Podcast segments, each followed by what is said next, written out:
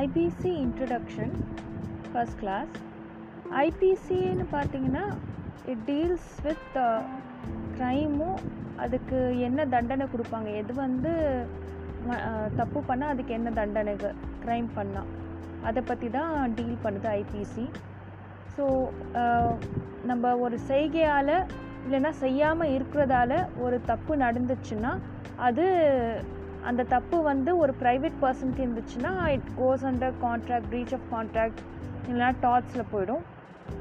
அது அதே ஒரு பப்ளிக் அஃபென்ஸாக இருந்துச்சுன்னா எல்லாருக்கும் பொதுவாக ஒரு public அஃபென்ஸ்னால் then it becomes a crime அப்போ தான் அது க்ரைம்னு சொல்லப்படும். ஃபார் எக்ஸாம்பிள் வந்து பார்த்திங்கன்னா இப்போது வந்து கான்ட்ராக்டை மீறி பண்ணுறாங்க இல்லைன்னா அவங்களோட வயலேஷன் ஆஃப் த ரைட்ஸ் அந்த மாதிரி நடக்கும்போது வந்து it goes under torts breach of contract அதே வந்து ஒருத்தரை வந்து கொலை பண்ணுறதுக்கோ இல்லைன்னா இன்ஜூர் பண்ணுறதுக்கோ தெரிஞ்சே அது பண்ணும்போது தான் அது க்ரைம்னு சொல்லப்படும்.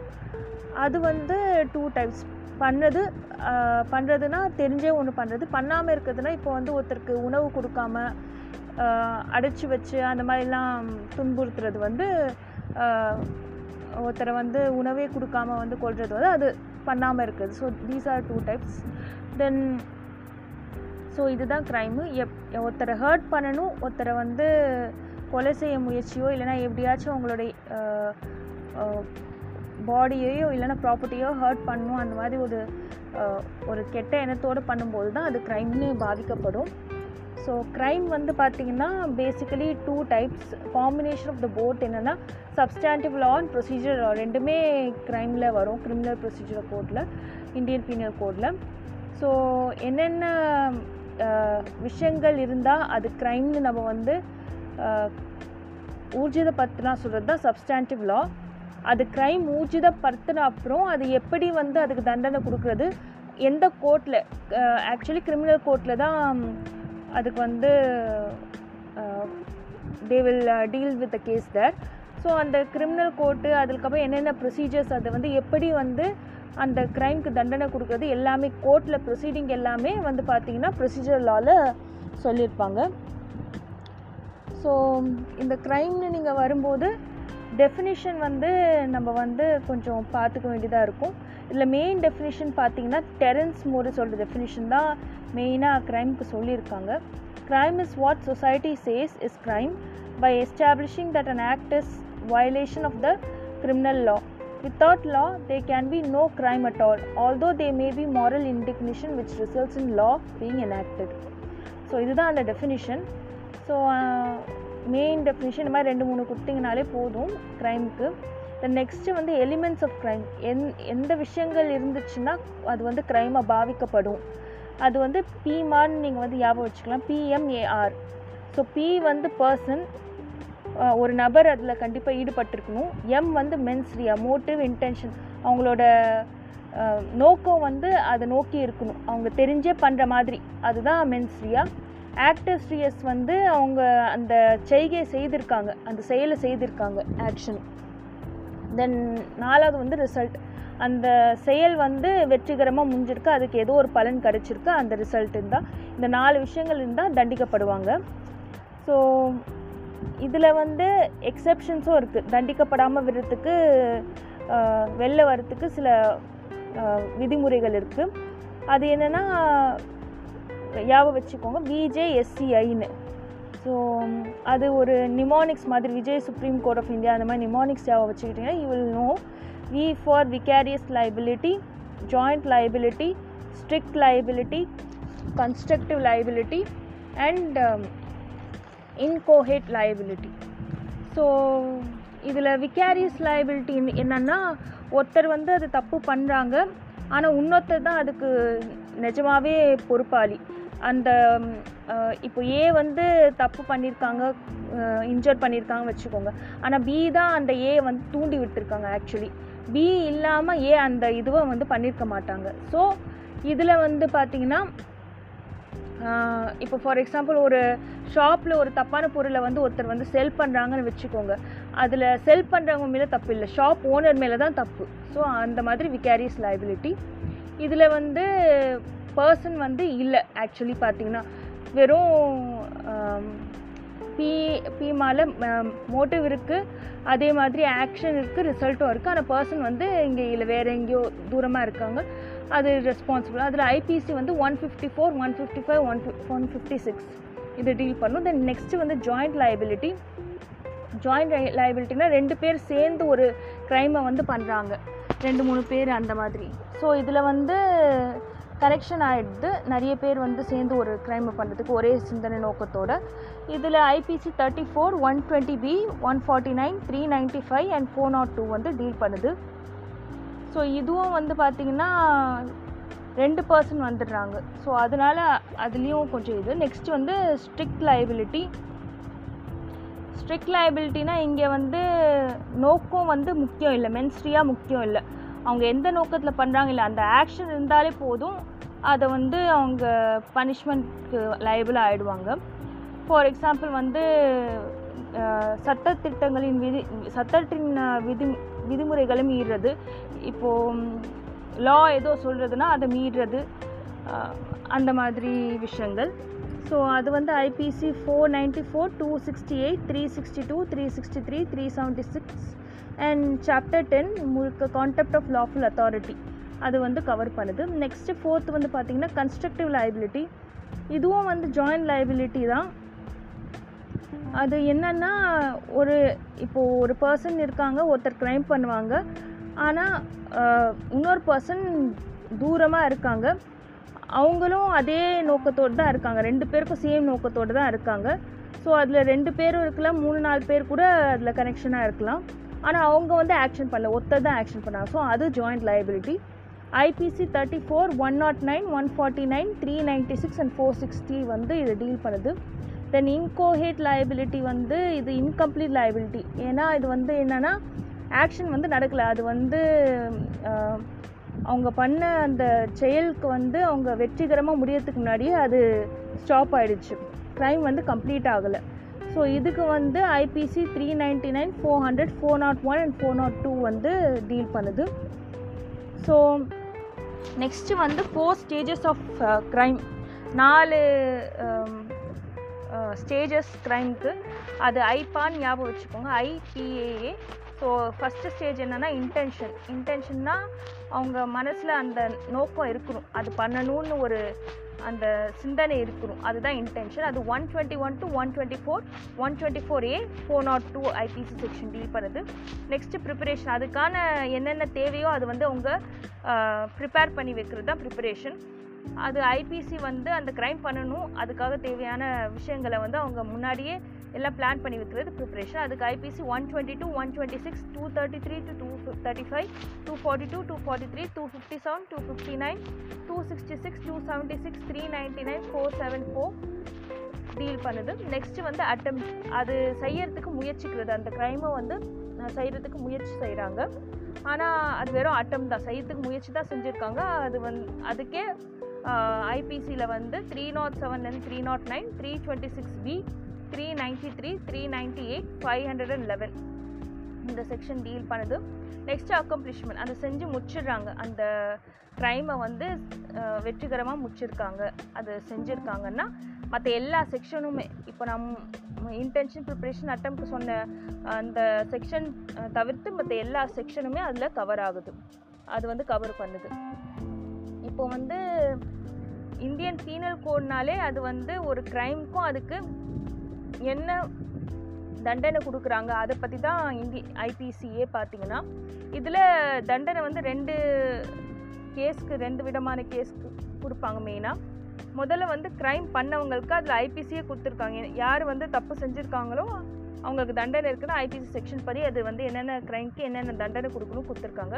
நெக்ஸ்ட்டு வந்து க்ரைம் பண்ணுறதுக்கு முயற்சி செய்கிறது ஆனால் அந்த முயற்சி ஜெயிக்கலை. முயற்சிக்கிறாங்க. அந்த க்ரைம்க்கு முயற்சிக்கிறது வந்து என்னென்னா ஐம்பது பர்சன்டேஜ் அதில் ரிடக்ஷன் வந்துடும் என்ன க்ரைம்க்கு அந்த தண்டனை சொல்லியிருக்காங்களோ ஃபார் எக்ஸாம்பிள் வந்து ஒரு க்ரைம்க்கு வந்து ஏதோ ஒரு ஒருத்தர் வந்து திருடி இருக்காங்க என்னமோ பண்ணியிருக்காங்க. டென் பத்து வருஷம் அதுக்கு வந்து இம்ப்ரெசன்மெண்ட்னா க்ரைமில் அதுவே அட்டம்ப்ட் பண்ணியிருந்தாங்கன்னா அதுக்கு அஞ்சு வருஷம் தான் அதுக்கு இம்ப்ரெசன்மெண்ட் அது சக்ஸஸ்ஃபுல் ஆகலைன்னா கூட அட்டம் பண்ணால் கூட அவங்களுக்கு தண்டனை உண்டு. ஸோ இதுதான்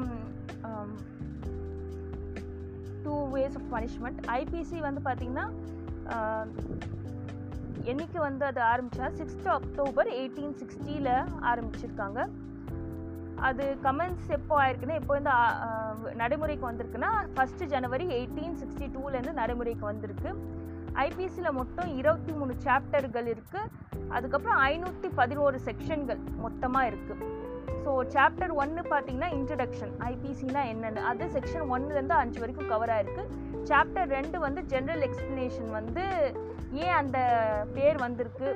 அது அந்த அந்த அது காரணம் என்ன? அதை பற்றி எக்ஸ்ப்ளனேஷன் ஜென்ரலாக சொல்கிறது வந்து செக்ஷன் ஆறுலேருந்து ஐம்பத்தி ரெண்டு ஏ வரைக்கும் கவர் ஆயிருக்கு. தென் சாப்டர் த்ரீ வந்து பனிஷ்மெண்ட் ஸோ என்ன வந்து பனிஷ்மெண்ட் எ எதுக்காக யாருக்காக கொடுக்குறது? அந்த மாதிரி.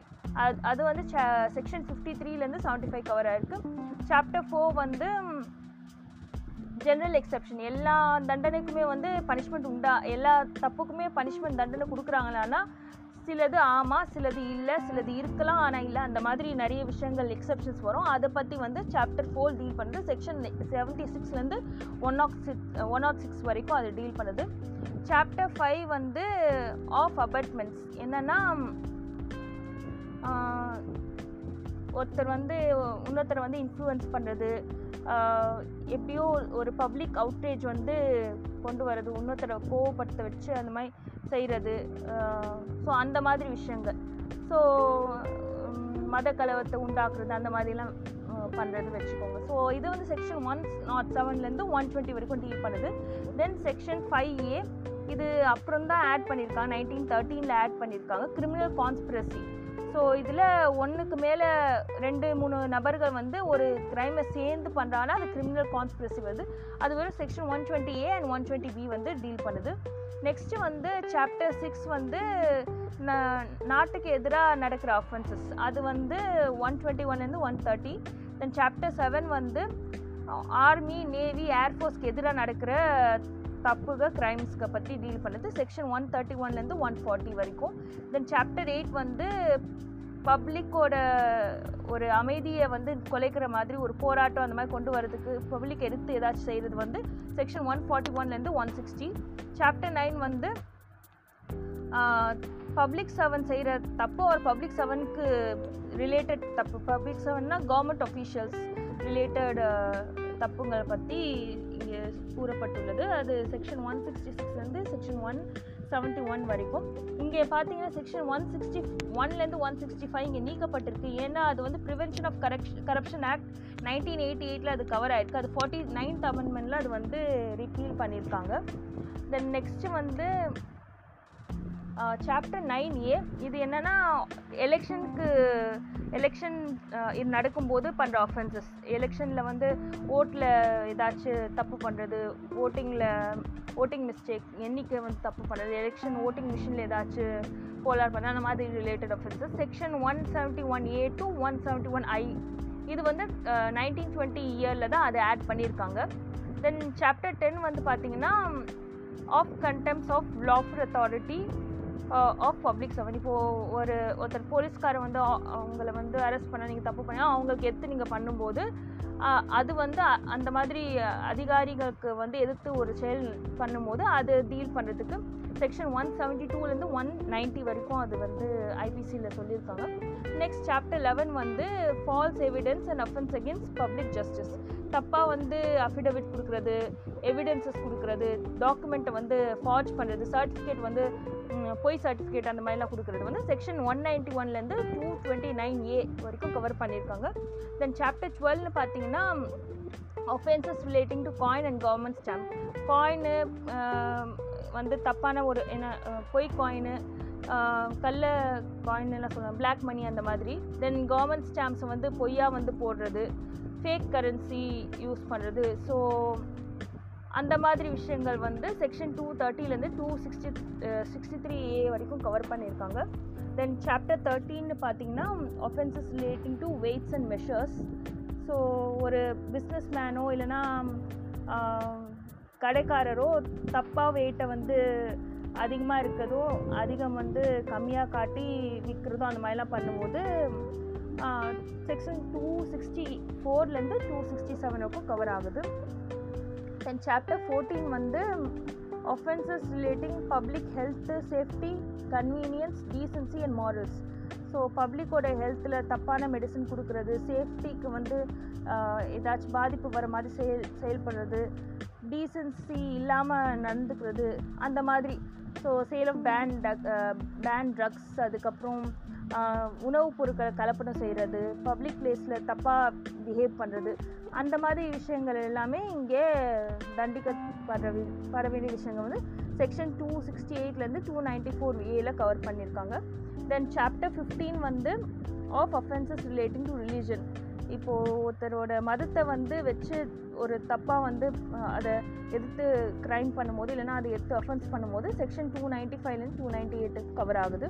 Then chapter sixteen of offences relating to human body ஒருத்தரோட உடம்ப வந்து பாதிக்கப்படும் போது இன்ஜரியோ அந்த மாதிரி ஒருத்தரோட உயிருக்கு வந்து ஆபத்தான நிலை தன்னோட உடம்போ இல்லைன்னா மற்ற ஃபேமிலிக்கோ அந்த மாதிரி நடக்கும்போது செக்ஷன் டூ நைன்ட்டி நைன்லேருந்து த்ரீ செவன்ட்டி செவன் கவர் ஆகுது. Next chapter seventeen offenses against property so இது வந்து both movable in immovable property அதுக்கு வந்து டேமேஜ் ஆகுதோ ஒருத்தர் யாராச்சும் திருடுறாங்களோ இல்லைனா சீட் பண்ணுறாங்களோ தன்னோட நேரத்தை வந்து ட்ரெஸ்பாஸ் அனுமதி இல்லாமல் வராங்களோ அந்த மாதிரி உங்களோட ஜுவல்ஸை வந்து யாராச்சும் திருடி போகிறாங்களோ அந்த மாதிரி ரெண்டுமே. அ- அந்த மாதிரி அஃபென்ஸ்க்கு வந்து செக்ஷன் த்ரீ செவன்ட்டி எயிட்லேருந்து ஃபோர் சிக்ஸ்டி டூ வரைக்கும் டீல் பண்ணுறாங்க then chapter eighteen of offences relating to documents and public marks so இதில் வந்து ஃபால்ஸாக வந்து ப்ராப்பர்ட்டி மார்க் கொடுக்குறது அதுக்கப்புறம் ஒரு பப்ளிக் சர்வெண்ட்டோட மார்க்கை வந்து தப்பாக யூஸ் பண்ணுறது ஃபார்ஜரி பண்ணுறது அந்த மாதிரி விஷயங்கள் வந்து செக்ஷன் ஃபோர் சிக்ஸ்டி த்ரீலேருந்து ஃபோர் எயிட்டி நைன் இல கவர் பண்ணியிருக்காங்க next chapter nineteen of criminal breach of contracts of service so இப்போ ஐபிசி பண்ணும்போது ஆக்சுவலி இங்கே செக்ஷன் ஃபோர் நைன்ட்டிலேருந்து ஃபோர் நைன்ட்டி டூ வரைக்கும் இருந்தது. இப்போ வெறும் ஒரே ஒரு செக்ஷன் தான் இருக்குது அது ஃபோர் நைன்ட்டி ஒன் சாப்டர் நைன்டீனில் வெறும் ஃபோர் நைன்ட்டி ஒன் தான் இருக்குது இப்போ ஒரு கான்ட்ராக்ட் பண்ணியிருக்காங்கன்னா அந்த கான்ட்ராக்டை மீறும் போது அதுக்கு தண்டனை கொடுக்கறதுக்கு அந்த ஒரு செக்ஷன் டீல் பண்ணுது. நெக்ஸ்ட் சாப்டர் டுவெண்ட்டி பார்த்தீங்கன்னா offences relating to marriage so கல்யாணம் பண்ணும்போது நிறைய அஃபென்சஸ் வரும். லைக் மேரேஜ் சர்டிஃபிகேட் வேலிட் இல்லாமல் செகண்ட் பைகமி பண்ணுறது அந்த மாதிரி அந்த மாதிரி விஷயங்கள் வந்து செக்ஷன் ஃபோர் நைன்ட்டி த்ரீலேருந்து ஃபோர் நைன்ட்டி எயிட் ஐபிசி வந்து டீல் பண்ணுது. நெக்ஸ்ட் சாப்டர் டுவெண்ட்டி ஏ இது வந்து அதுக்கப்புறம் தான் ஆட் பண்ணியிருக்காங்க. Of cruelty of husband or relatives of husband so கணவரும் கணவரோட வீட்டாரும் வந்து ஒரு பெண்ணை வந்து துன்புறுத்தும் போது அந்த அந்த செக்ஷனை வந்து அப்ளை பண்ணுது section four ninety eight A. அது அந்த செக்ஷன் டீல் பண்ணுது. Then chapter twenty one of defamation ஒருத்தரை வந்து தப்பாக சித்தரிக்கிறது அவங்களோட மதிப்பை கம்மி பண்ணுற மாதிரி பேச்சு பப்ளிக் பிளாட்ஃபார்மில் அவங்களோட மானத்தை சுயமரியாதையை இழக்க வைக்கிற மாதிரி விஷயங்கள் பேசினாலும் நடத்து செஞ்சாலும் செக்ஷன் ஃபோர் நைன்டி நைன்லேருந்து ஃபைவ் நாட் டூ வரைக்கும் டீல் பண்ணுது. Then chapter twenty two of criminal intimidation insult and annoyance so இதே அவமானமோ அந்த மாதிரி பண்ணுறது வந்து ஹை லெவலாக பண்ணும்போது சீரியஸ் டேமேஜாக அது நாட்டுக்கு கெடுதலாக இல்லைன்னா நாட்டில் மேல் அதிகாரிகளுக்கு கெடுதலாக இருக்கும்போது section five nought three to five five hundred and ten வந்து டீல் பண்ணுது. Then chapter twenty three of attempts to commit offences இப்போ வந்து இதில் முயற்சி செய்கிறாங்க அவங்க வந்து தப்பு பண்ணுறதுக்கு ஆனால் தப்பு பண்ணல. ஸோ முயற்சி ப தப்பு பண்ணியிருக்காங்க ஆனால் அது வந்து சக்ஸஸ்ஃபுல் ஆகலை அட்டம் பண்ணியிருக்காங்க அதுக்கு section five hundred and eleven வந்து டீல் பண்ணுது. So this is the short introduction of the chapters and the sections covered in each chapter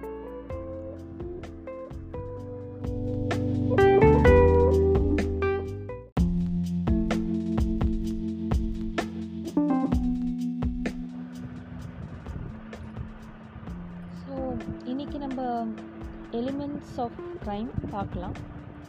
so crime க்ரைம்னா குற்றம். குற்றத்துக்கு வந்து டெஃபினிஷன் வந்து பார்த்திங்கன்னா ரெண்டு மூணு ஆத்தர்ஸ் வந்து இம்பார்ட்டன்ட் அதில் மெயின் வந்து Blackstone definition sir William Blackstone க்ரைமை வந்து an act committed or omitted in violation of public law either forbidding or commanding it னு சொல்லியிருக்காரு. அதுக்கப்புறம் கீட்டனோட டெஃபினிஷன் கூட இம்பார்ட்டன்ட்னு அது என்ன சொல்லியிருக்குன்னா அவர் என்ன சொல்லியிருக்காருன்னா crime today would seem to be any undesirable act which the states finds it most convenient to correct by the institution of proceedings for infliction of penalty instead of leaving the remedy to the discretion of some injured person so க்ரைம்னு பார்த்தீங்கன்னா ஒரு செயலை வந்து செய்கிறது இல்லை செய்யாமல் இருக்கிறது அது சட்டத்துக்கு புறம்பான விஷயமா இருந்துச்சுன்னா அதை குற்றம் க்ரைம்னு கூறப்பட்டுள்ளது. ஸோ ஒரு செயல்னா அந்த செயல் வந்து பார்த்திங்கன்னா ஒரு ஒருத்தர் வந்து எப் எப்படியாச்சும் துன்புறுத்துறதோ அவருக்கு எப்படியாச்சும் ஹார்ம்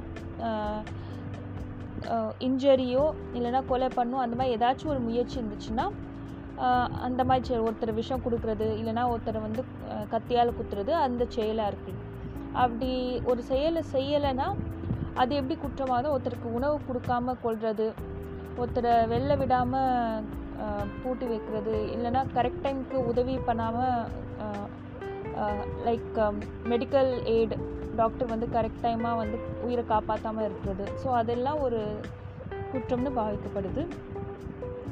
ஸோ இதுதான் க்ரைம் டெஃபினிஷன் எலிமெண்ட்ஸ் ஆஃப் க்ரைம்னு பார்த்தீங்கன்னா தேவையான விஷயங்கள் க்ரைம் பண்ணுறதுக்கு எது முக்கியமான விஷயங்கள்னு பார்த்தீங்கன்னா எ இதனால தான் க்ரைம் ஆகுதுன்னு பார்த்தீங்கன்னா human beings person mens rea mental element actus reus action அதுக்கப்புறம் நாலாவது வந்து இன்ஜுரி அக்கம்ப்ளிஷ்மெண்ட் ஸோ முதல் வந்து பார்த்திங்கன்னா பர்சன்னா ஒரு மனுஷன் தான் முக்கியமாக ஒரு க்ரைமுக்கு வந்து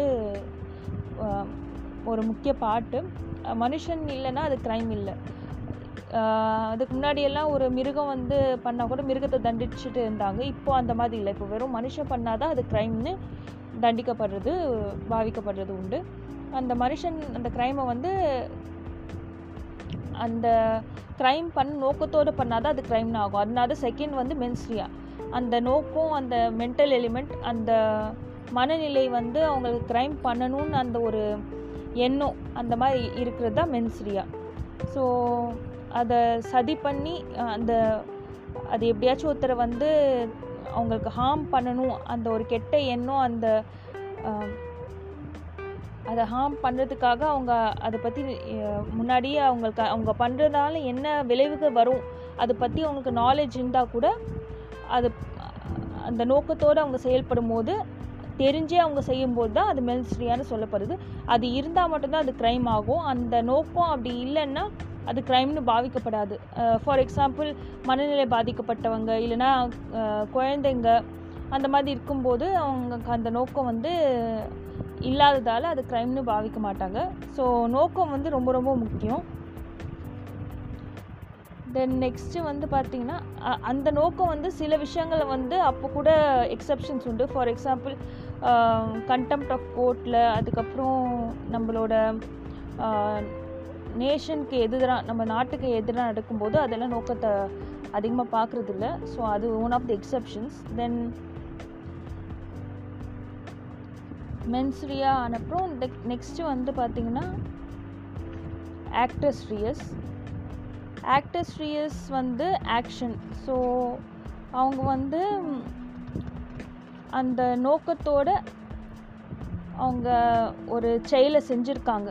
அந்த செயல் வந்து செஞ்ச அப்புறம் தான் ஆக்டர்ஸ் ரியஸ் ஒரு செய்கையை செய்கிறாங்கன்னா அதுதான் ஒரு ஆக்டர்ஸ் ரியஸ் ஸோ அந்த ஆக்ஷன் வந்து ஒருத்தரை வந்து பாதிக்கப்படுற மாதிரி அந்த ஆக்ஷன் இருந்துச்சுன்னா it takes into crime அந்த ஆக்ஷனால் ஒருத்தருக்கு இன்ஜுரி பாதிப்பு அடைஞ்சிருக்குங்கன்னா அது வந்து இன்ஜுரி அதுதான் லாஸ்ட் இன்க்ரீடியண்ட் இன்ஜுரி ஆச்சுன்னா அந்த அந்த பாதிப்பு வந்து அந்த மனுஷனோட உடம்புக்கு இருக்கலாம் மனசுக்கு இருக்கலாம் இல்லைன்னா அவங்களோட பெயருக்கு அவங்களோட ந பேருக்கு அவங்க அவங்க பண்ணுற பிஸ்னஸ்க்கு எது இருந்தால் அந்த ரெப்புடேஷன் அது கூட ஸ்பாயில் இல்லைன்னா அவங்களோட உடைமைகள் ப்ராப்பர்ட்டிக்கு மூவபுள் ஆர் இம்மூவபுள் அது எப்படி இருந்தாலும் அதுக்கு ஏதாச்சும் பாதிப்பு விளைவு அந்த மாதிரி நடந்துச்சுன்னா அது இன்ஜுரின்னு ஆகும்.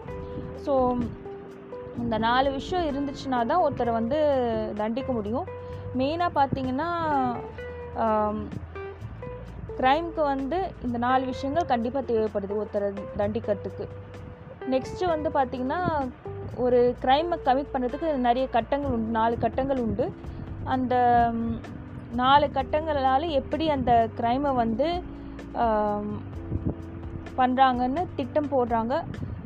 அந்த நாலு கட்டங்கள் தான் ஒரு க்ரைமை வந்து எப்படி கொண்டு போகிறதுன்னு அது டிசைட் பண்ணுது. So first stages of crime so இதுதான் stages in commission of crime so first வந்து பார்த்திங்கன்னா இன்டென்ஷன் ஆர் கண்டெம்ப்ளேஷன் இதுதான் முதல் கட்டம். இது என்னென்னா ஒருத்தர் வந்து அதை பற்றி நோக்கம். அந்த நோக்கம் உள்நோக்கம் இருக்கணும் உங்களுக்கு அந்த க்ரைம் பண்ணணும் அந்த தப்பு பண்ணணும்.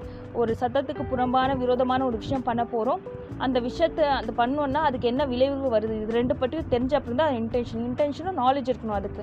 பண்ணுறதுக்கு அதனால் அவங்களுக்கு என்ன பாதிப்பு விளைவு வரப்போகுதுன்னு.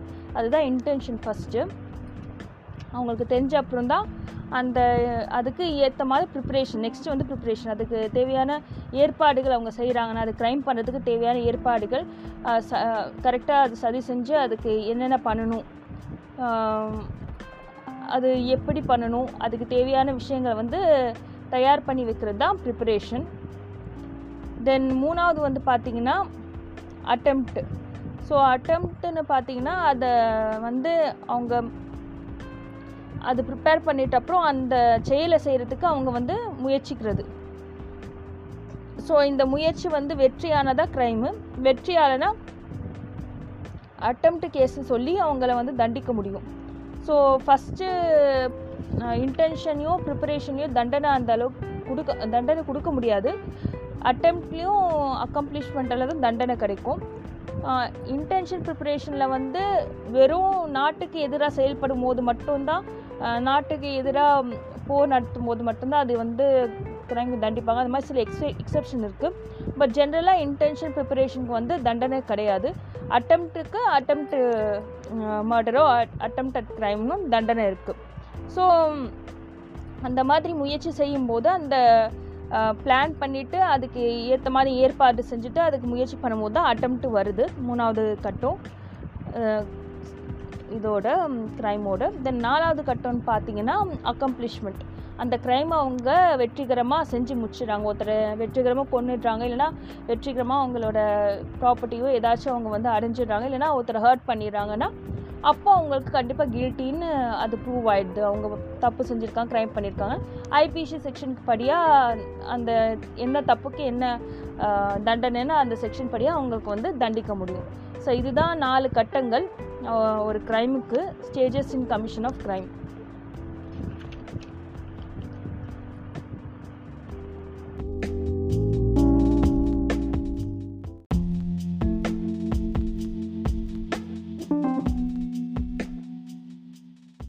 crime crime வந்து பார்த்திங்கன்னா ஒரு செயல் வந்து குற்றம்னு தெரிஞ்சு செய்கிறது இல்லைன்னா செய்யாமல் இருக்கிறது. அதுக்கு நாலு ஸ்டேஜ்னு சொல்லியிருந்தேன். முதல்ல இன்டென்ஷன் அதுக்கு அவங்க வந்து அதை பற்றி நினைக்கணும். அதுக்கப்புறம் அதுக்கு தேவையான ப்ரிப்பரேஷன் அது செய்யணும். அது தேர்ட் ஸ்டேஜ் வந்து அட்டம் பண்ணுறது ஃபோர்த் ஸ்டேஜ் வந்து அது செஞ்சு முடிக்கிறது.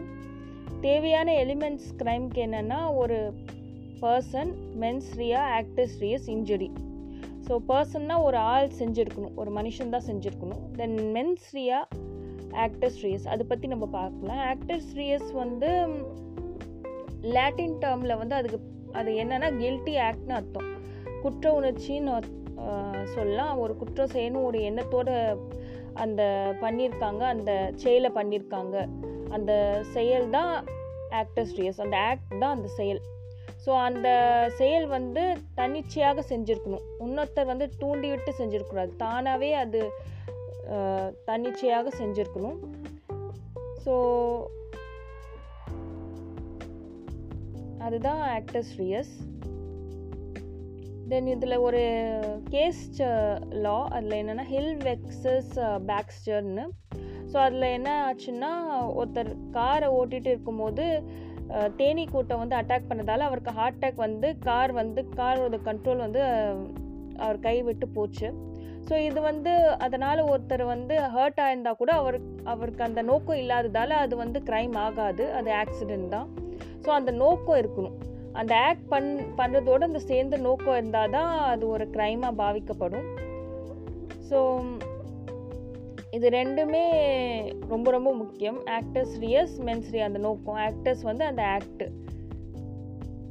ஸோ அது வந்து லாட்டின் டேர்மில் வந்து லாட்டின் மேக்ஸிம் வந்து அது சொல்லியிருக்காங்க. Actus non facit reum nisi mens sit rea so அது என்னன்னா அது ரெண்டுமே சேர்ந்தாதான் ஒரு க்ரைம்னு அது வந்து சொல்லப்படும்.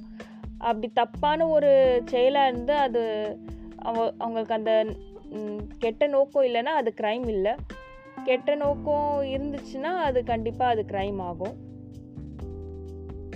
ஸோ இதில் ஆக்டர்ஸ் ரியஸ் வந்து நாலு விதமாக பிரிக்கப்படுது. ஒன்று நேரடியாக அவங்க வந்து செயல்படுது செயல்படுறது மறைமுகமாக செயல்படுறது செயல் படுறது வந்து தெரியாமல் பண்ணுறது வேறு யாரோ வந்து செயல்படுறாங்க அங்கே தற்செயலாக இருக்க இருக்கிறது. அந்த மாதிரி நாலு விதம் மா ஆக்ஷன் நம்ம வந்து பிரிச்சுக்கலாம். ஸோ டைரெக்டாக பண்ணுறதுனா தானே வந்து ஒருத்தரை வந்து கொலை பண்ணுறது இல்லைன்னா பாய்சன் கொடுக்குறது தானே அது பண்ணுறது தான் டைரெக்டு இன்னொருத்தரை வந்து தூண்டி விட்டு பண்ணுறது வந்து இன் இன்டைரக்டு இன்னொருத்தருக்கு அது தெரியாமலே பண்ண வைக்கிறது வந்து மறைமுகமாக பண்ணுறது இப்போ இன்னொருத்தர் வந்து தப்பு பண்ணியிருக்காங்க ஆனால் நீங்கள் அதுக்கு பொறுப்பில்லை ஆனால் அங்கே சந்தர்ப்ப சூழ்நிலை அங்கே இருந்திருக்கீங்கன்னா அது இன்னொரு இன்னொருத்தர் வந்து பண்ணுறது ஸோ நெக்ஸ்ட்டு வந்து மென்ஸ் ரியா. மென்ஸ் ரியான்னு பார்த்தீங்கன்னா அந்த கெட்ட எண்ணம் அந்த நோக்கம் தவறான நோக்கம் ஒருத்தரை வந்து பாதிக்கப்படுற மாதிரி ஒருத்தரை வந்து அது சட்டத்துக்கு புறம்பான விரோதமான விஷயம் இருந்தால் கூட அது பண்ணணும்னு நினைக்கிறாங்கன்னா அதுதான் மென்ஸ்ரியா ஸோ அந்த மென்ஸ்ரியா கூட மேக்ஸிமம் வந்து என்ன சொன்ன actus non facit reum mens mens sit rea so ஒரு ஆக்ட் வந்து அவங்கள ஒரு ஆளை வந்து க்ரைம்னு சொல்ல சொல்லிட முடியாது. ஒரு செயல் பண்ணுறதுக்காக மட்டும். அந்த க்ரைம் எப்போ சொல்லப்படுதுன்னா அதோடு சேர்ந்து அவங்களோட நோக்கமும் அவங்க நினைப்பும் அந்த க்ரைம் பண்ணணும்னு தோன் தன்- பண்ணணும்னு அந்த நோக்கம் இருந்தால் மட்டும்தான் அது க்ரைம் ஆகும். ஸோ அதுதான் கிரிமினல் லா படி க்ரைம்னு சொல்கிறது ஸோ இப்போது ஒரு ஒரு மனநிலை பாதிக்கப்பட்டவர்கள் இருக்காங்க. இல்லைன்னா சின்ன குழந்தைங்க இருக்காங்கன்னா அவங்க தப்பு பண்ணால் கூட அது வந்து க்ரைமாக நம்ம வந்து பாவி பாவிக்க மாட்டோம். ஸோ யாருக்கு அந்த நோக்கம் தெரியுதோ அவங்க மட்டும்தான் அந்த நோக்கம் கெட்ட நோக்கம் இருக்கும் கெட்ட எண்ணம் இருக்கும் அவங்க மட்டும்தான் அது க்ரைம்னு சொல்ல முடியும். ஸோ இதில் வந்து மென்ஸ்ரியால் நான் ஒரு அஞ்சு வகையான விஷயங்கள் இருக்குது அஞ்சு வகையான விதங்கள். ஒன்று இன்டென்ஷன் அந்த நோக்கம் அதுதான் இன்டென்ஷன் சொல்கிறது நெக்ஸ்ட்டு மோட்டிவ் அது செய்கிறதுக்கான காரணங்கள். இந்த இந்த மாதிரி செய்யணும் அதனால் அவங்களுக்கு பலனோ இல்லைன்னா இன்னொருத்தருக்கு நஷ்டமோ அதெல்லாம் ஏதாச்சும் ஒரு பகையோ அந்த மாதிரி ஏதோ ஒரு காரணம் இருக்கிறது. நாலேஜ் மூணாவது. நாலேஜ்னால் அவங்களுக்கு வந்து செய்கிற போகிற அந்த தவறு என்ன அந்த தவறால் என்ன விளைவு வருது அதனால் என்ன பாதிப்பு ஏற்படுதுன்னு தெரிஞ்சது தான் நாலேஜு தெரிஞ்சு செய்கிறது ரெக்லெஸ்னஸ் அது என்னென்னா எதை பற்றியும் கவலைப்படாமல் அவங்க பாட்டுக்கு அவங்க மனப்போக்கின போக்கில் இஷ்டத்துக்கு இப்போ ஒருத்தர் த- அவங்களுக்கு ஹர்ட் ஆகும் கூட நினைக்காம அப்படியே தள்ளி விடுறது. அது அந்த மாதிரி ரெக்லெஸ்னஸ்ஸாக அவங்க பிஹேவ் பண்ணுறது ஒரு பப்ளிக் பிளேஸில் வந்து ஒழுங்காக டிராஃபிக் ரூல்ஸை கடைப்பிடிக்காமல் எப்படி வேணால் அவங்க இஷ்டத்துக்கு ஓட்டுறது. அந்த மாதிரிங்க விஷயங்கள். நெக்லிஜென்ஸ்னால் சட்டை பண்ணிக்காமல் அந்த பற்றி கேர் எடுத்துக்காமல் அப்படியே விட்டுறது. ஸோ ஒரு பேஷண்ட்டை வந்து சரியாக கவனிக்காமல் விடுறது. ஒரு வீட்டில் இருக்கிறவங்க ஒரு வயசான அம்மா அப்பாவுக்கு சரியாக சாப்பாடு போடாமல் கவனிக்காமல் விடுறது. அந்த மாதிரி நெக்லிஜென்ஸ் நிறைய விஷயங்கள் இருக்குது ஸோ இதுதான் அஞ்சு விதமான மென்ஸ்ரியா ஸோ இதில் மெயின் கேட்டகரிஸ் வந்து இந்த மாதிரி நம்ம பண்ணும்போது தான் அது மென்ஸ்ரியா வந்து இந்த கேட்டகரியில் வரும்போது தான் அது க்ரைம்னு சொல்லப்படுது. ஸோ இதில் அவங்களாம் தனிச்சையாக செய்கிறது தான் முக்கியம். இன்னொருத்தர் வந்து அதை சப்போர்ட் பண்ணாலோ இல்லைன்னா இன்னொருத்தர் வந்து அதை தூண்டி விட்டாலோ அது வந்து அந்த அளவு யார் தூண்டி விட்டாங்களோ அவங்க தான் அந்த க்ரைம்க்கு வந்து இவங்களுக்கும் பனிஷ்மெண்ட் கிடைக்கும். ஆனால் அவங்களுக்கு தான் மெயினாக அது கிடைக்கும். So that is one of the things about the crime so இதில் டிகிரி கூட இருக்குது மென்ஸ்ரியால் இப்போ கொஞ்சோண்டு டிகிரி வச்சு இந்த அளவுக்கு தான் நான் பண்ண போகிறேன் அந்த மாதிரி பண்ணாலும் ஹையர் டிகிரி இருக்கும் அதுக்கு சேர்த்த மாதிரி தண்டனைகள் உண்டு. ஸோ வெறும் ஹர்ட் பண்ணணும்னு நினச்சி அவங்க பண்ணியிருக்காங்களா இல்லைன்னா கொலை பண்ணணும்னு நினச்சி பண்ணியிருக்காங்க அந்த டிகிரிஸ் வேரியேஷன் கூட இருக்குது நோக்கத்தோட. ஸோ அதை வச்சு கூட ஜட்ஜ்மெண்ட் வந்து பண்ணுவாங்க. ஸோ ஸோ இன்டென்ஷன் நோக்கம் உள்நோக்கம் வந்து என்ன இருக்குது அதுவும் பார்க்கணும். அதனால் அவங்களுக்கு என்ன லாப நஷ்டம் வரப்போகுது? இன்னொருத்தருக்கு லாப நஷ்டத்தில் அவங்களுக்கு என்ன அதனால் அவங்களுக்கு கிடைக்க போகுதுன்னு. ஸோ இன்டென்ஷன் நாலேஜ் நெக்லிஜென்ஸ் இது மூணு வந்து மெயின் சொல்லலாம். So awareness of the consequence என்ன நடக்க போகுது அதை பற்றி தெரிஞ்சுக்கணும். அது ஒரு மெயினான விஷயம்.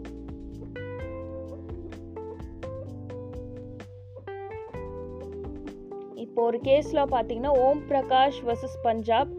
இதில் டிஃபெண்டன்ட் வந்து தன்னோட ஒய்ஃப்க்கு வந்து நிறைய வாரங்களுக்கு சாப்பாடு கொடுக்காம ஹி ஹஸ் கில் தட் அவங்கள வந்து கொலை பண்ணியிருக்காங்க சாப்பாடே கொடுக்காம. ஸோ இது வந்து என்னென்னா அவங்கள வந்து கொடுக்காம அவங்கள கொல்லணும் ஒரு நோக்கம் இருந்திருக்கு. அதனால்தான் அது சாப்பாடு கொடுக்கலன்னா அவங்க செத்து போயிடுவாங்க தெரிஞ்சு அவங்க கொடுக்கல. ஸோ அதனால அது பண்ணதால இவங்க வந்து கில்ட்டி இவங்க வந்து க்ரைம் பண்ணியிருக்காங்கன்னு அர்த்தம். ஸோ நெக்லிஜென்ஸ் கூட மெயின் திங் கிரிமினல் லைபிலிட்டிக்கு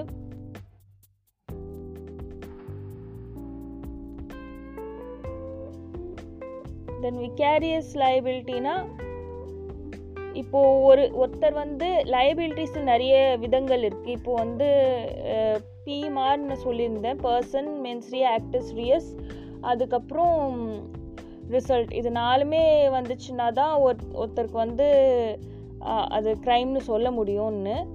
அது தவிர்த்து சில விஷயங்கள் பண்ணால் கூட க்ரைம்னு வந்து பாவிக்கப்படும். அதில் வந்து ஒன் ஆஃப் த திங்ஸ் வந்து விகேரியஸ் லயபிலிட்டி விகேரியஸ் லயபிலிட்டின்னா இப்போ ஒரு ஆள் வந்து இன்னொருத்தர் தூண்டு தூண்டுதலாக ஒருத்தர் வந்து க்ரைம் பண்ணுறது தான் விகேரியஸ் லைபிலிட்டி ஸோ அந்த ரெண்டு பேருக்குள்ளே என்ன ஒரு சம்மந்தம் இருக்கோ அதை பற்றி அதனால் எப்படி அந்த ஆக்டை பண்ண வச்சுருக்காங்க அதை பற்றி தெரிஞ்சுக்கிறது தான் விகாரிஸ் லைபிலிட்டி இதில் பிரின்சிபல் ஏஜென்ட் பார்ட்னர்ஸ் வரும் மாஸ்டர் செவன் அந்த மாதிரி நிறைய விஷயங்கள் வரும். ஸோ அதில் எ எதனால் அது தூண்டப்பட்டிருக்காங்க எப்படி அது செஞ்சுருக்காங்க சொல்லும்போது விகாரியஸ் லைபிலிட்டியில் அது தெரிய வரும். ஸோ அந்த செஞ்சவங்க மேலே சில சமயம் தப்பு இருக்கலாம் சில சமயம் தப்பு இல்லாமல் கூட இருக்கலாம். யார் தூண்டி விட்டாங்க தான் மெயின் கல்பிரிட்டாக இங்கே பாவிக்கப்படும் அது வந்து um, மேக்ஸிமில் சொல்லியிருக்காங்க. B facit per alium facit per se so யார் வந்து தலைவனோ அவன் தான் அதுக்கு வந்து அந்த வேலைக்கு வந்து அவர் தான் பொறுப்பேற்கணும். தன்னோட சர்வெண்ட்டை விட. தன் கீழே பணியாளை விட யார் தலைவனோ அவன் தான் அதுக்கு பொறுப்புன்னு அந்த அந்த மேக்ஸிமுக்கு அர்த்தம். ஸோ அதை பொறுத்து தான் vicarious liability so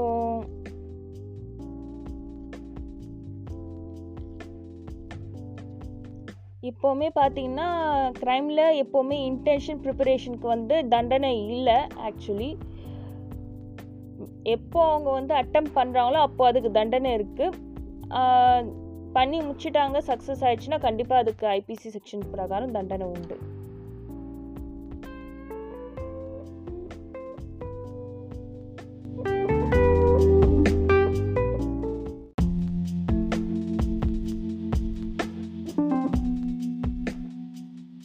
Today we will see general defences general டிஃபென்சஸ்னு பார்த்தீங்கன்னா இப்போது ஒரு குற்றம் செஞ்சுருக்காங்கன்னா அதுக்கு எதிர்த்தரப்பு வாதம் வைக்கிறது நான் நிரபராதி. இந்த விஷயங்கள்லாம் பண்ணிங்கன்னா ஓகே அந்த குற்றத்துலேருந்து தப்பிக்கிறதுக்கு சில விஷயங்கள் இருக்குது அதுதான் ஜென்ரல் டிஃபென்சஸ் இந்த லா ஆஃப் டாட்ஸில் கூட அவைலபிள் சேம் திங் ஸோ டிஆர் பார்த்தீங்கன்னா வாலண்டரி நான்ஃபிட் injury or defence of consent wrongdoer is the plaintiff inevitable accident act of God private defence mistake necessity and statutory authority so volenti நான்ஃபிட் இன்ஜுரியாக என்னென்னா பிளேன்டிஃப் வந்து அவங்களே அவங்களோட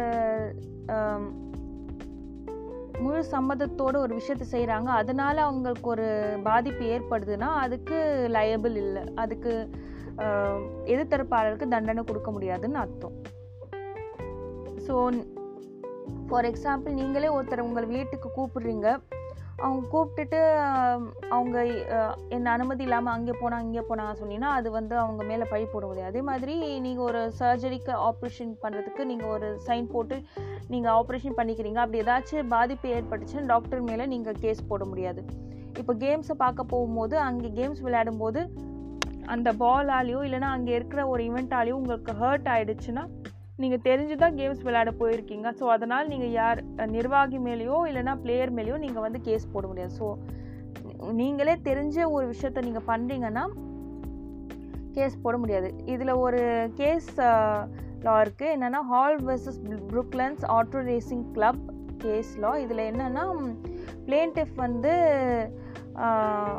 அங்கே கார் ரேஸிங்கை பார்த்துட்டே இருந்தார். ரெண்டு கார் மோதிக்கிட்டதில் பிளேன்டிஃப்க்கு வந்து இன்ஜரி ஆகிடுக்கு காயப்பட்டிருக்கு. கோர்ட்டுக்கு போய் அவர் கேஸ் போட்டதில் இதில் எதிர்த்தரப்பு ஆளர் வந்து பொறுப்பில்லை. ஏன்னா அவர் தெரிஞ்சு தான் அந்த கேமை பார்க்க வந்திருக்காரு பிளேன்டிஃப் ஸோ அதனால் எதிர்த்தரப்பு ஆளர் வந்து பொறுப்பாக மாட்டார். இதுதான் வாலண்டி நான் ஃபிட் இன்ஜூரியா சேம் திங் வந்து பத்மாவதி விசஸ் துர்கநாயக்கா கேஸ்லேயும் பார்க்கலாம். ஸோ ஜீப்பை வந்து பெட்ரோல் வந்து ஃபில் பண்ணுறதுக்கு ஜீப் ஓட்டுநர் எத்தனை போனாரோ அப்போது ரெண்டு பொதுமக்கள் வெ வெளில இருந்தவங்க லிஃப்ட் கேட்டு ஜீப்பில் ஏறினாங்க. ஸோ ஒரு ப்ராப்ளம் இருந்ததால் ரைட் வீல் வந்து டாப்பில் ஆனதால் ரெண்டு பேரும் அப்படியே ஜீப்பை இருந்து அப்படியே கீழே தள்ளப்பட்டாங்க. அதில் ஒருத்தர் வந்து சீரியஸாக இருந்துச்சு ஒருத்தர் வந்து ஸ்பாட்லேயே இருந்துட்டார் ஆனாலும் ஜீப் டிரைவரோ ஜீப் ஓனரோ அதுக்கு வந்து பொறுப்பாக மாட்டாங்க. ஏன்னா இவங்க ரெண்டு பேர் அவங்களோட கன்சன்ட்டில் தான் அவங்களோட எண்ணத்தோடு தான் அவங்க எல்லா முழு சம்மதத்தோடு தான் ஏறியிருக்காங்க. அதனால் எதிர்த்தரப்பாளர் வந்து அதுக்கு பொறுப்பாக மாட்டாங்க. ஸோ இதில் கன்சன்ட் என்னென்னா ஃப்ரீயாக இருக்கணும். அவங்களே அது வந்து செஞ்சுற மாதிரி இருக்கும். ஒருத்தரோட மிரட்டுதலாலேயோ இல்லைன்னா ஒருத்தர் வந்து அவங்கள வந்து பிரெயின் வாஷ் பண்ணுறதாலேயோ தூண்டி விடுறதாலேயோ அந்த மாதிரி ஒரு செயலை செய்யக்கூடாது. தன்னிச்சையாக செய்யணும் எதுவாக இருந்தாலும். ஸோ இது வந்து இன்னொன்று Smith versus Baker eighteen ninety one கேஸ்லேயும் இருக்குது என்னென்னா இங்கே பிளேன்டிஃப் வந்து ஒரு ராக் கட்டிங் மில்லில் வந்து அவர் ஒர்க் பண்ணிட்டு இருந்தார். அங்கே அந்த கற்களை வந்து அவங்க தலைக்கு மேலே தான் அப்படியே அந்த ஒரு ட்ரெயினில் வந்து அப்படியே பாஸ் ஆகும். ஸோ அந்த டைமில் வந்து ஓனர் கூட அவங்கள வந்து எதுவுமே அதுக்கு பாதிப்பு ஆகும். கொஞ்சம் ஜாக்கிரதையாக இருங்க. எது அதை பற்றி எதுவுமே சொல்ல. அவருக்கு தெரிஞ்சிருந்து ஒர்க் பண்ணியிருக்காங்க வச்சுக்கோங்க. ஆனால் அவங்க ஓனரும் எதுவும் சொல்ல அப்போது ஒரு கல் வந்து அவங்க தலைமையில் அது ட்ரெயின் போகும்போது க்ரெயினில் போகும்போது அப்படியே விழுந்திருக்கு. ஸோ விழுந்ததால் அவருக்கு வந்து இன்ஜரி ஆனதால் கோர்ட்டில் கேஸ் போட்டதுக்கு கோர்ட்டில் என்ன சொன்னாங்கன்னா அவர் வந்து தெரிஞ்சே இந்த வேலைக்கு வந்திருக்காருன்னா ஓனரோட ஒரு க- கடமை பொறுப்பு இருக்குது அவங்களுக்கு வந்து ரிஸ்க் பற்றி சொல்லணும்னு அவர் சொல்லாததால் ஓனர் தான் அதுக்கு லயபிள் இன்ஸ் டு பே டேமேஜஸ்னு அதில் தீர்ப்பு வந்திருக்கு. நெக்ஸ்ட்டு வந்து Cutler versus United Dairies nineteen thirty three கேஸில் பார்த்தீங்கன்னா இங்கே கிளைமன் வந்து என்னன்னா சில குதிரைங்க வந்து ரொம்ப ஆக்ரோஷமாக போனது அது சாந்தபத்துக்கு போனதால் அவருக்கு அடிபட்டிருந்தது. அதுக்கு கோர்ட்டில் கேஸ் போட்டார். அதுக்கு என்ன கோர்ட்டில் தீர்ப்பு வந்துச்சுன்னா அங்கே யாருக்கும் அந்த குதிரையால் ஆபத்தும் வரப்போதில்ல அது இம்மீடியட்டாக அவர் அவருக்கும் அந்த குதிரையினால் ஆபத்து இல்லை அவரே எதுக்கு அந்த ஃபீல்டில் போய் அந்த குதிரையை சமாதானப்படுத்த போயிருக்கணும்? அது அவரே தெரிஞ்சு போனதால் அது அவருக்கு அடிபட்டதால் அது ஓனர் வந்து பொறுப்பாக மாட்டார். அந்த மாதிரி தீர்ப்பு வந்திருந்தது அதுக்கு. நெக்ஸ்ட்டு கன்சர்ன்னு பார்த்தீங்கன்னா ஸோ கன்சர்ன் வந்து it's under section eighty seven to eighty nine and ninety two கூட. So different type of consent section நைன்ட்டியில் வந்து சொல்லப்பட்டிருக்கு. ஸோ கன்சர்ன் வந்து ஒருத்தரோட பயத்தால் இல்லைன்னா அவர் உங்களை காயப்படுத்துகிற ஒரு பயத்தால் கொடுக்குறது. இன்னொன்று கன்சர்ன் வந்து சம்மதி சம்மதிக்கிறது வந்து சரியான விஷயத்தை தெரிஞ்சிக்காமல் மிஸ் அண்டர்ஸ்டாண்டிங் பண்ணி அதை பற்றி தப்பாக ஒரு தப்பாக ஒருத்தர் வந்து தகவல் கொடுத்ததால சம்மதிக்கிறது. அதுக்கப்புறம் சம்மதம் வந்து ஒரு மனநிலை பாதிக்கப்பட்டவங்க கொடுக்குறது. அதே மாதிரி சம்மந்தம் வந்து ஒரு பன்னெண்டு வயசு கீழே இருக்கிறவங்க கொடுக்குறது. இது எல்லாமே பார்த்திங்கன்னா கணக்கில் வராது. நெக்ஸ்ட்டு வந்து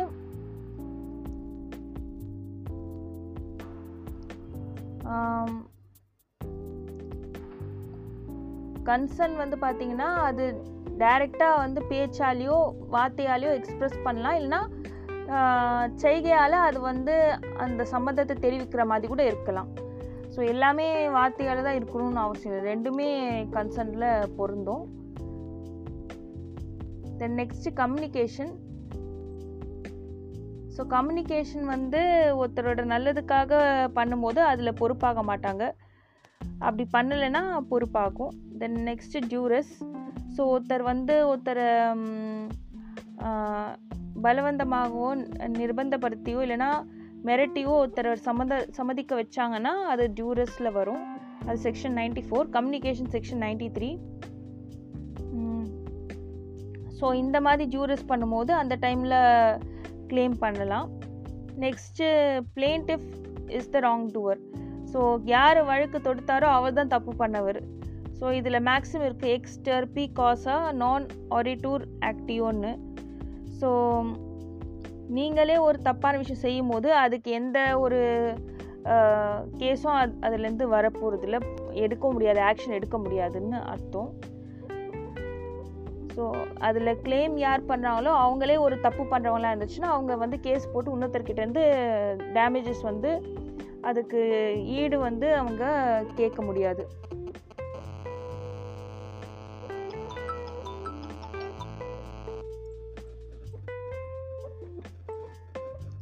ஸோ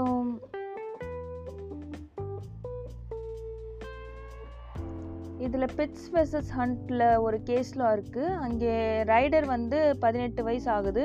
அவங்களோட ஃப்ரெண்டு பதினாறு வயசு இருக்கிற ஆளை வந்து குடிச்சிருக்கிற நிலைமையில கூட வண்டியை ஃபாஸ்ட்டாக ஓட்டுன்னு சொல்லி இவர் சொல்லியிருக்காரு. அதனால் அந்த வண்டி ஒரு ஆக்சிடெண்ட் ஆனதால் டிரைவர் வந்து ஆன் த ஸ்பாட் வந்து இறந்துட்டார். ஸோ இதில் வந்து அந்த ரைட் பண்ணுற ஃப்ரெண்டுக்கும் டேமேஜஸ் ஐ மீன் சீரியஸாக இன்ஜரி ஆகிருந்தது ஸோ இதில் என்னென்னா யார் ரைட் பண்ணாரோ அவர் இல்லை. யார் வந்து அவர் தூண்டி விட்டாரோ அவர் தான் அதுக்கு வந்து பொறுப்பாளின்னு case சொல்லப்பட்டிருந்தது. Next trivial acts section ninety five so சின்ன சின்ன விஷயங்கள்லாம் கேஸ் நம்ம போட முடியாது.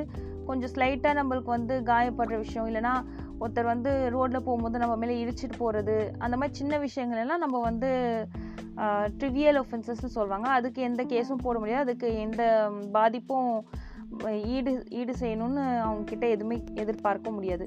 இதில் ஒரு மேக்ஸிமம் வருது டி மினிமஸ் நான் க்யூராட் லெக்ஸ்னு ஸோ ட்ரிவியல் ஒஃபென்ஸ்க்கு எந்த ஒரு டேமேஜஸும் இல்லை. நெக்ஸ்ட்டு வந்து இன்னெவிட்டபிள் ஆக்சிடெண்ட் ஆக்சிடெண்ட் வந்து செக்ஷன் எயிட்டியில் கவர் ஆகிருக்கு ஸோ எதிர்பாராத விதமாக ஒரு ஆக்சிடெண்ட் ஆயிருக்குன்னா அது இன்னெவிட்டபிள் ஆக்சிடெண்ட்டில் வருது. அதுவும் எப்போது ரெண்டு தரப்பாளரையும் ஃபுல்லாக கேர் எடுத்துட்டு அதுக்கு ரொம்ப கவனமாக பண்ணி கூட அந்த ஆக்ஷன் அந்த ஒரு ஆக்சிடென்ட் நடந்திருக்கு. அந்த ஆக்ஷன் வந்து தவிர்க்க முடியாத விஷயமா இருந்திருக்குன்னா அப்போனா அது இன்னெவிட்டபிள் ஆக்சிடெண்ட்டாக பாவிக்கப்படும். ஸோ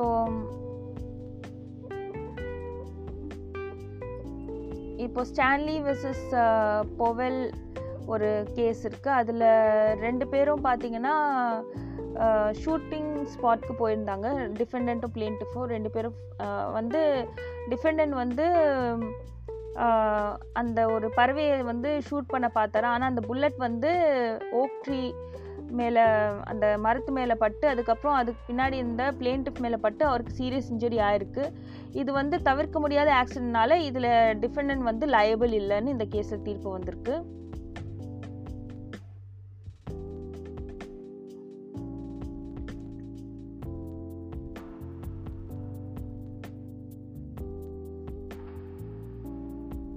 தென் அதுக்கப்புறம் ப்ரௌன் வெர்சஸ் கெண்டால்னு கேஸில் இருக்குது அதில் ரெண்டு பேரோட நாய்களும் டிஃபெண்டண்ட்டும் பிளேன்டிஃபோட நாய்கள் ரெண்டு பேரும் ரெண்டு ரெண்டு பேர் கூட ஃபைட் பண்ணிகிட்டே இருந்துச்சுங்க ரெண்டு நாய்களும். அப்போது டிஃபெண்ட் வந்து அதை செப்ரேட் பண்ணுறதுக்கு வரும்போது அந்த கட் ஒரு கட்டையால் அது பண்ணும்போது அந்த கட்டை வந்து அந்த குச்சி வந்து ராட் வந்து பிளேன்டிஃபோட ஐயை வந்து தற்செயலாக கண்ணில் பட்டதால் கண்ணில் சீரியஸ் இன்ஜுரி ஆயிருக்கு. அது தெரியாமல் பண்ணதால் அது பியூர் ஆக்சிடென்ட்னால அதில் டிஃபெண்ட் வந்து லயபிள் ஆக மாட்டான்னு தீர்ப்பு வந்திருந்தது.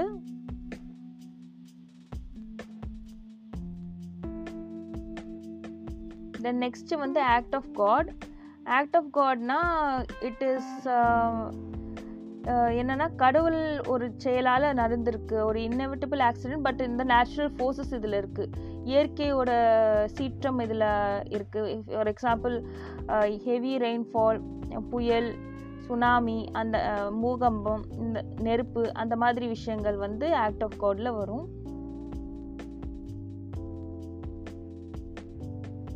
Then for example Nichols versus Marsland case லாவில் பார்த்தீங்கன்னா டிஃபெண்டன்ட் வந்து ஒரு ஒரு சின்ன லேக் மாதிரி ஒரு பாண்டை வந்து அவர் வீட்டில் வந்து அவரோட இடத்துல வந்து கட்டியிருந்தார். ஸோ நேச்சுரல் ஸ்டீமில் அந்த இயற்கை வளங்கள்லேருந்து வர தண்ணி வந்து அங்கே சேகரிக்கிற மாதிரி ஒரு வாட்டி ரொம்ப பலமான மழை பெஞ்சதால் அங்கே ஃபுல்லாக ரே லேக் வந்து டிஸ்ட்ராய் ஆகிட்டு லேண்டிஃபோட ஃபோ பிரிட்ஜஸை வந்து வாஷ் பண்ணிட்டு போயிடுச்சு. இவரோட லேக்கில் வந்து தண்ணி ஓவர்ஃப்ளோ ஆயிட்டு. ஸோ அதை வந்து கேஸ் போட்டதுக்கு வந்து டிஃபெண்டன்ட் லைபிள் இல்லை. ஏன்னா அது மழை பெஞ்சதால் தான் அது ஓவர்ஃப்ளோ ஆயிருக்கதால அது வந்து ஆக்ட் ஆஃப் காட்னு தீர்ப்பு சொல்லியிருந்தாங்க. நெக்ஸ்ட்டு கல்லுலால் வெர்சஸ் ஹேம்சண்டில் பில்டிங்கோட வால் வந்து நார்மல் நார்மலாக மழை பெய்யும் போது two point six six inches வரைக்கும் கொலாப்ஸ் ஆகிருக்கு ஸோ இதனால்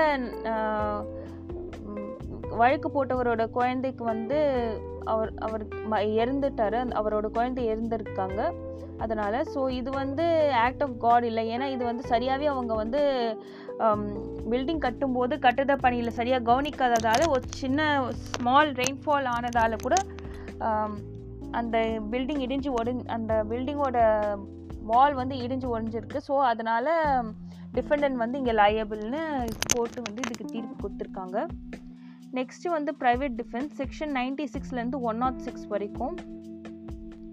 ஸோ ப்ரைவேட் டிஃபென்ஸ்னு பார்த்தீங்கன்னா தன்னோட உடம்பை தற்காத்துக்கிறதுக்கும் தன்னோட சுத் சுற்றி இருக்கிற நண்பர்களோ இல்லைன்னா ஃபேமிலி ஆளுங்களோ அவங்களோட உடம்பை தற்காத்து கொள்வதற்கும் தன்னோட ப்ராப்பர்ட்டி தன்னோட உடைமைகளை தற்காத்து கொள்றதுக்கும் ஒரு ரைட்ஸ் இருக்குது அதுதான் ரைட் ஆஃப் ப்ரைவேட் டிஃபென்ஸ்னு சொல்கிறது ஸோ இதுக்கு வந்து என்னென்னா எந்த அளவுக்கு ஃபோர்ஸ் கொடுக்குறோம் அது ரொம்ப முக்கியம். அது தேவையான அளவு தான் இருக்கணும். கொலை செய்யணும் அந்த எண்ணத்தோடு இருக்கக்கூடாது. தன்னை தற்காத்து கொள்ளணும் அந்த எண்ணத்தோடு இருக்கணும். அது அதிகமாக டைம் அவங்களுக்கு இருந்திருக்கக்கூடாது. லைக் ஒரு நாள் ரெண்டு நாள் இல்லைன்னா ஆறு மணி நேரம் அஞ்சு மணி நேரம் இருந்துச்சுன்னா அவங்க வந்து அதிகாரி கிட்ட சொல்கிறதுக்கு டைம் இருக்கும். ஆனால் அந்த டைம் இல்லாமல் அதே சமயத்தில் அவங்க பண்ணுற மாதிரி இருந்துச்சு. அவங்களுக்கு முன்னாடியே முன்னெச்சரிக்கை எதுவுமே வராமல் இருந்து அவங்க அதை யூஸ் பண்ணிருக்கனா கண்டிப்பாக அந்த ரைட்ஸ் இருக்குது அவங்கள தற்காத்துக்கிறதுக்கு அதுக்கு தேவையான ஃபோர்ஸ் அவங்க அப்ளை பண்ணலாம் எதிர்த்தரப்பு ஆள்கிட்ட. So right of self defence வந்து செக்ஷன் நைன்டி சிக்ஸில் வருது. அது கிளியராக செக்ஷன் நைன்டி நைனில் குவாலிஃபை பண்ணியிருக்காங்க. ஸோ என்னென்னா தேவைக்கு மீறின ஒரு ஃபோர்ஸை வந்து செலுத்தக்கூடாது. அதுதான் மெயினாக திங் ஸோ ஒருத்தரை வந்து அவரை காயப்படுத்துறமோ இல்லைன்னா அவரை வந்து கொல்லணுமோ அந்த மாதிரி ஒரு நோக்கமும் இருக்கக்கூடாது. ஸோ ப்ராப்பர்ட்டின்னு பார்த்தீங்கன்னா அது ரெண்டுமே மூவபிள் இம்மூவபிள் ரெண்டுமே இருக்கலாம். அதை வந்து ஒருத்தர் கொள்ளை அடிக்கிறதுக்கோ இல்லைன்னா ட்ரெஸ் பாஸ் அந்த மாதிரி ஏதாச்சும் பண்ணால் கூட you can take the necessary amount of force அது தேவையான அளவுக்கு தான் நீங்கள் எக்ஸர்ட் பண்ணணும் தற்காத்து கொள்றதுக்கு அதில் இது சொல்லியிருக்காங்க இப்போது சில பேர் மன பா மனநிலை பாதிக்கப்பட்டவங்க வந்து உங்களை தாக்க வந்தாங்கன்னா அவங்க வந்து அதுக்கு லைபிள் இல்லை. அவங்க வந்து அதுக்கு பொறுப்பாக மாட்டாங்க. ஆனால் அதுக்குன்னு அவங்க தாக்க வந்தாங்கன்னு நம்ம தற்காத்து கொள்ளாமல் இருக்கணும்னு அவசியம் இல்லை. அப்படி மனநிலை பாதிக்கப்பட்டவங்க நம்ம தாக்க வந்தாங்கன்னா நம்ம தற்காத்து கொள்ளலாம் நம்மளை. சட்டத்தின்படி தான் அவங்கள வந்து தண்டிக்க முடியாது. ஆனால் நம்ம வந்து அந்த சமயத்தில் நம்மளை தற்காத்து கொள்ளலாம். அதுக்கு செக்ஷன் நைன்டி எயிட் வந்து சொல்லுது. Right of private defence against the act of person of unsound mind so அதே அன்சவுண்ட் மைண்டு நெக்ஸ்ட் வந்து இது போதை லைக் போதையில் இருக்கும்போது நெக்ஸ்ட் வந்து மைனராக இருக்கிறவங்க போது அவங்க கிட்ட கூட அவங்க பண்ணும்போது கூட தன்னை தற்காத்து கொள்ளலாம். So that is there then section ninety nine பார்த்தீங்கன்னா இந்த ஆக்ட் வந்து இங்கே ப்ரைவேட் டிஃபென்ஸ் பண்ண முடியாது. தன்னை தற்காத்து கொள்ள முடியாது. எப்போன்னா பப்ளிக் சர்வெண்ட் இப்போது கவர்மெண்ட் செவன் பப்ளிக் செவன் கிட்ட நம்ம வந்து தற்காத்து கொள்றதுக்கு முயற்சி பண்ணக்கூடாது. இப்போ போலீஸ் உங்களை அரெஸ்ட் பண்ணுறாங்க இல்லைன்னா எங்கேயாச்சும் கூட்டின்னு போகிறாங்க அவங்க கிட்டேருந்து நீங்கள் தற்காத்து கொள்ள முடியாது.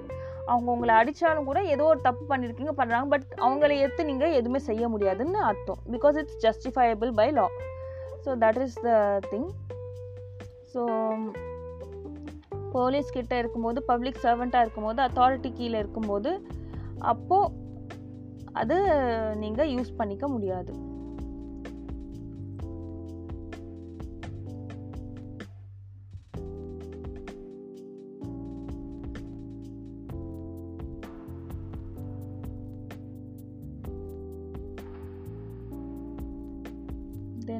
நெக்ஸ்ட் வந்து பார்த்தீங்கன்னா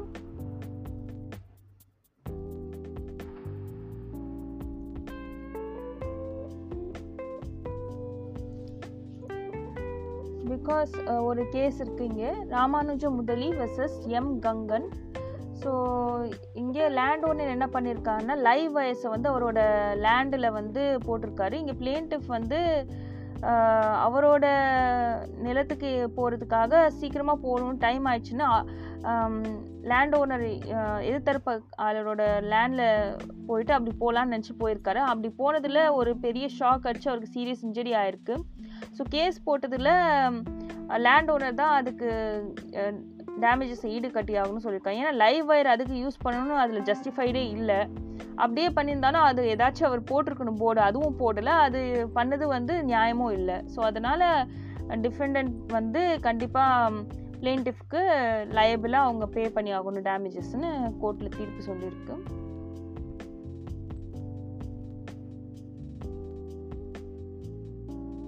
Then next Collins versus Renison கேஸில் பார்த்தீங்கன்னா பிளேன்டிஃப் வந்து அவர் கார்டனில் ஒர்க் பண்ணுறவர் ஒரு லேடரில் வந்து மேலே போர்டை வந்து நேல் அடிக்கிறதுக்காக மேலே போயிருந்தார். டிஃபெண்டன்ட் வந்து என்ன பண்ணாருன்னா லேடர் விற்று அவரை தூக்கி அப்படியே எரிஞ்சிட்டாரு. அப்படியே லேடரை புஷ் பண்ணிட்டாரு. ஸோ அப்போது கேஸ் போடுறதுல அவர் சொன்னார் நான் சும்மா லைட்டாக தான் தட்டினேன். அது கீழே வந்துச்சு அதுக்கு வந்து கோர்ட் தீர்ப்பு வச்சு அதுக்கு ஃபோர்ஸ் யூஸ் பண்ணணும்னு அவசியமே இல்லையே. கீழே இறங்கி வர சொன்னால் ஓகே எதுக்கு லேடரை தள்ளி விடணும்? எதுக்கு ஒரு பிளேன்டிஃப் அந்த மாதிரி இன்ஜோர்ட் பண்ணணும். ஸோ அதனால் he was held liable next வந்து infancy section eighty two and eighty three வந்து இன்ஃபென்சி வந்து கவர் ஆகுது. ஸோ ஏழு வயசு குழந்தை ஏழு வயசுக்கு கீழே இருக்க குழந்தைங்க பண்ணுறது எல்லாமே செக்ஷன் எயிட்டி டூவில் வரும். அது அஃபென்ஸ் இல்லைன்னு. ஏழு வயசுக்கு மேலேயும் பன்னெண்டு வயசுக்கு கீழே வர்றது செக்ஷன் எயிட்டி டி எயிட்டி த்ரீயில் வரும்.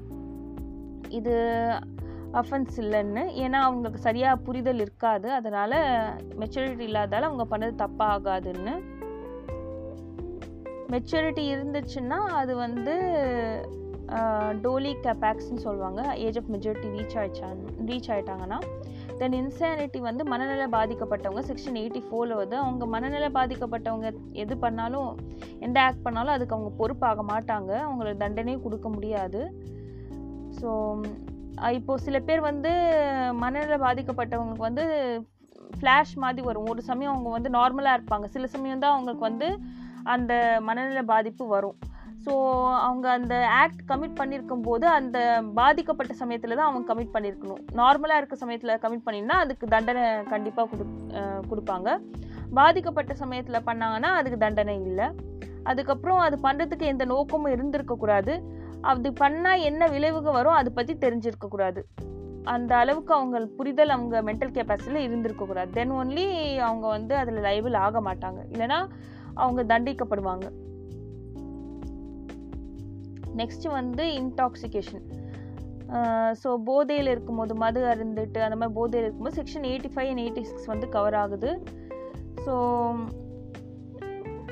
இது வந்து எப்போன்னா தன் தன்னோட இச்சைக்கு எதிர்ப்பு எதிர்த்து ஒருத்தர் வந்து இன்டாக்சிகேட் ஆயிருக்காங்க இன்னொருத்தர் வந்து அந்த ஆல்கஹாலோ எதுவும் அவங்கள கொடுத்து அந்த மாதிரி இன்டாக்சிகேட் பண்ணியிருக்காங்கன்னா தென் ஒன் இட்ஸ் லைஃப் அவரே இஷ்டத்துக்கு அவரே குடிச்சிட்டு அப்படி பண்ணானா அப்போது இன்டாக்சிகேஷனில் எஸ்கேப் ஆக முடியாது. ஏன்னா அவரே தான் தெரிஞ்சு அதுக்கு பண்ணியிருக்காரு அவருக்கு தெரியாமல் அவரோட விருப்பம் இல்லாமல் பண்ணும்போது தான் இன்டாக்சிகேஷன் ஆகும்போது தான் இந்த செக்ஷன் வந்து அப்ளிகபிள் ஆகுது.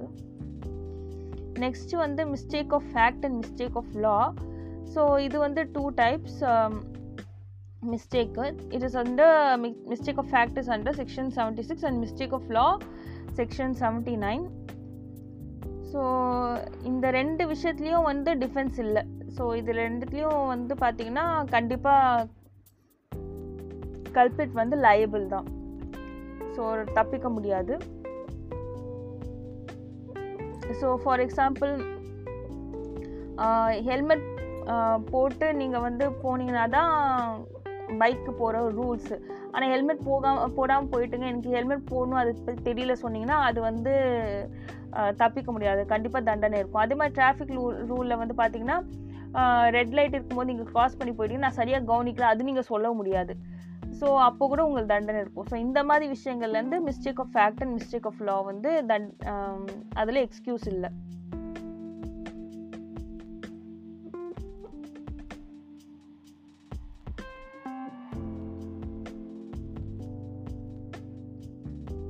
இப்போ ஒரு கன்சாலிடேட்டட் கம்பெனி வர்சஸ் கர்டிஸ்னு கேஸ்லாம் இருக்குது ஸோ இங்கே ஏல விடும்போது சில பொருட்களை வந்து ஒரு கஸ்டமருக்கு அவர் கொடுத்துருக்காரு. அந்த பொருள்கள் அவளது தான் நினச்சிட்டு கொடுத்துருக்காரு. அதுக்கப்புறம் அந்த பொருளோட ஓனர் வந்து அந்த ஆக்ஷன் அந்த ஏலத்தை நடத்தினவர் மேலே கேஸ் போட்டிருக்காரு. ஏன்னா தான் வாங்கின அந்த பொருளை வந்து இன்னொரு இன்னொருத்தர்கிட்ட கொடுத்துருக்காருன்னு. அப்போ சொன்னால் நான் அது தெரியாமல் தான் அவர் தான் இவர்னு நினச்சி நான் கொடுத்தேன்னு சொல்லும்போது இங்கே அது வந்து ஏற்றுக்க முடியாது. ஏன்னா ஆக்ஷனர் வந்து கண்டிப்பாக அதுக்கு லைபிள் யார்கிட்ட விற்கிறோமோ அது அவர்கிட்ட தான் கண்டிப்பாக கொடுக்குறது அவங்களோட அவங்களோட பொறுப்பு. அந்த இதை வந்து அவங்க மிஸ்டேக் ஆஃப் ஃபேக்ட்னு சொல்லிட்டு அது அதுலேருந்து தப்பிக்க முடியாது. ஸோ அதுக்கு அவங்க லயபிள்னு கோர்ட் வந்து தீர்ப்பு கொடுத்துருக்கு. ஸோ அதில் மேக்ஸிமம் என்னென்னா ignorantia ஃபேக்டி add ignorantia juris non excusat so section seventy six என்ன சொல்லியிருக்குங்கன்னா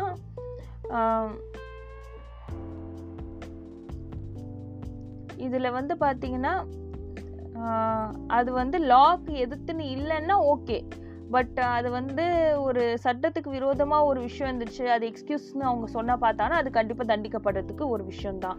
ஆனால் அது லாக்கு வந்து அது சட்டத்துக்கு புறம்பான விஷயம் இல்லை. சட்டத்துக்கு வந்து ஒரு உதவிகரமான விஷயம். அப்போது அவங்க அது அதனால் எந்த பாதிப்பும் வரப்போகிறது இல்லை சொல்லும்போது தென் வந்து அவங்கள வந்து எக்ஸ்கியூஸ் கொடுக்கலாம். இல்லைன்னா சட்டத்துக்கு புறம்பாக இருந்துச்சுன்னா அதுக்கு எக்ஸ்கியூஸ் கொடுக்க முடியாது.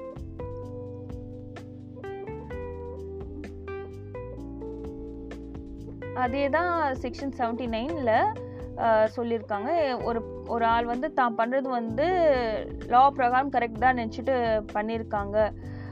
ஒரு நல்ல எண்ணத்தோடு பண்ணியிருக்காங்க போது ஸோ அவர் லாவில் ஜஸ்டிஃபை ஆகும்.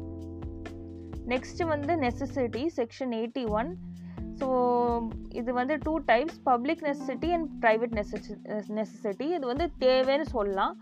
ஸோ பப்ளிக் தேவையா இல்லை ப்ரைவேட் தேவை ஸோ லேட்டின் மேக்ஸிமில் வருது. குவாட் நெசசிட்டாஸ் நான் ஹெபெட் லீகம் மீனிங் தேவை வரும்போது நம்மளுக்கு எந்த லாவும் தென்படாது. ஸோ அந்த நேரத்தில் அந்த ஆக்ஷன் பண்ணணும். அந் அந்த ஒரு கட்டாயம் இருந்துச்சுன்னா அந்த டைமில் பண்ணாங்கன்னா அதுக்கு அவங்க பொறுப்பாக மாட்டாங்க. ஏன்னா அது தேவை அந்த நேரத்தோட தேவை அதுதான். ஸோ அந்த டைமில் வந்து நம்ம சட்டம் அதெல்லாம் பார்க்க முடியாது. ஸோ அந்த அவர் அந்த ஆக்ஷன் எடுக்கலைன்னா அவரோட உயிருக்கோ இல்லைன்னா ப்ராப்பர்ட்டிக்கோ ஆபத்து ஏற்பட்டு இருக்கலாம் ஏற்பட் ஏற்படுற விதத்தில் இருந்திருக்கு. அப்போ அவங்க ஆக்ஷன் எடுத்திருக்காங்கன்னா அதுக்கு அவங்க நியாய நியாயப்படுத்தலாம். தென் அந்த ஆக்ஷன் வந்து ஒரு நல்ல எண்ணத்தோடு பண்ணியிருக்கணும் ஒருத்தர் தீ எண்ணத்தோடு பண்ணுற கில்ட்டி இன்டென்ஷனோட பண்ணக்கூடாது. மேலஃபைடு இன்டென்ஷன் கூட பண்ணக்கூடாது. இப்போ ஃபார் எக்ஸாம்பிள் வந்து ஒரு டாக்டர் வந்து சுயநினைவு இல்லாத ஒரு பேஷண்ட் வந்து ட்ரீட் பண்ண போகிறார் அவர் கன்சல்ட்டே இல்லாமல் ட்ரீட் பண்ண போகிறார் ஏன்னா அவரோட லைஃப்பை காப்பாற்றணும் எண்ணத்தோட. கன்சல்ட் வாங்காமல் ட்ரீ ட்ரீட் பண்ணக்கூடாது. ஆனால் அவ் அப்படி அவர் ட்ரீட் பண்ணலாம் இப்போ அவர் இறந்துருவார். அதனால அவர் ட்ரீட் பண்ணுறா சொல்லும்போது டாக்டர் மேலே இப்போ யாரும் பழி சுமத்த முடியாது. அவரும் அதுக்கு லைபிள் இல்லை. ஸோ அந்த மாதிரி விஷயங்கள். ஃபார் எக்ஸாம்பிள் கேஸ் லாவில் லே வர்சஸ் கிளாட் ஸ்டோனில் பார்த்தீங்கன்னா அங்கே ஸ்ட்ரைக்கு உண்ணாவிரத போராட்டம் பண்ணவங்க ப்ரிசனில் ஒரு ஆள் பண்ணதுக்கு ப்ரிசனர் வந்து ஃபோர்ஸபிளாக அவங்க வந்து ஊட்டி விட்டாங்க. ஸோ ஏன்னா அவரை வந்து உயிர் காப்பாற்றுன்னு சொல்லிட்டாலும் ஊட்டி விட்டதால அதில் அவங்க பொறுப்பாக மாட்டாங்க. அதே மாதிரி கோப் வெர்சஸ் ஷாப் வந்து பார்த்தீங்கன்னா த வீட்டில் வந்து நெருப்பு வந்து எப்படியோ பட் பற்றி எரிய ஆரம்பிச்சுது. ஸோ டிஃபெண்டர் என்ன பண்ணாருன்னா அவர் பக்கத்தில் அவங்க வீடு இருக்கிறதால டைரெக்டாக அங்கே போயிட்டு அதை வந்து எப்படியோ அணைக்கிறதுக்கு பார்த்துருக்கா ஸோ அதனால அவர் வந்து பெரிய ஹார்ம் ஆகலை. ஸோ அது அவர் ஸ்டாப் பண்ண பார்த்ததால அவர் மேலே பழியும் போட முடியாது. அவர் அதுக்கு பொறுப்பும் ஆக மாட்டார். ஏன்னா he was trying to help ஏன்னா அப்படி அவர் பண்ணலைன்னா அவர் லேண்டும் பாதிச்சிருக்கும். ஸோ அதனால் அவர் பண்ணியிருக்காரு தென் நெக்ஸ்ட்டு அதே இன்னொரு கேஸ் பார்த்தீங்கன்னா கார்டர் விசஸ் தாமஸில் அதே மாதிரி பிளேன்டிஃப் வந்து ஒரு லேண்டில் நெருப்பு பிடிச்சதுக்கு டிஃபரெண்ட் வந்து அதை வந்து அணைக்க போயிருக்காங்க ஆனால் ஏற்கனவே அங்கே ஃபயர் எஸ்டிமிஷிங் ஒர்க்குமேன் வந்து அதை அணைக்கிறதுக்கு பார்த்துருக்காங்க ஸோ இப்போ அவர் தேவையில்லாமல் போனது வந்து என்னென்னா ட்ரெஸ் பாசிங்கில் வந்துச்சு. ஸோ அவர் வந்து அதுக்கு லயபிள் ஏன்னா ஏற்கனவே அதை ஹெல்ப் பண்ணுறதுக்கு ஆள் இருந்திருக்காங்க. அது ஃபயர் ஒர்க்கர்ஸ் வந்து ஒர்க் பண்ணிட்டு இருக்காங்க. இவர் போகணுன்னு அவசியம் இல்லை.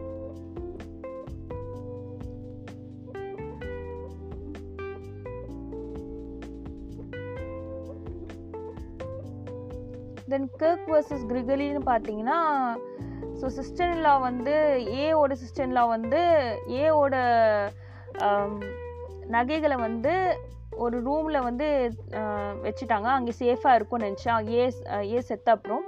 ஸோ அந்த ரூம்லேருந்து அந்த நகைகள் வந்து திருடப்பட்டு போயிடுச்சு. அதுக்கப்புறம் uh, ஏவோட வாரிசு வந்து அந்த சிஸ்டர்லா மீது கேஸ் போட்டாங்க. அப்போது கேஸில் சொல்லப்பட்டது அவங்க தேவையில்லாமல் அது அந்த நகையை எடுத்து வேறு ரூமில் வைக்கணுமோ அதை பண்ணுமோ அவங்க அவசியம் இல்லை. யார் வாரிசோ அவங்களே பார்த்துருப்பாங்க. அது பண்ணதால தட் அந்த சிஸ்டன்லா லாயபிள்னு அதில் கேஸ் தீர்ப்பு வந்திருக்கு.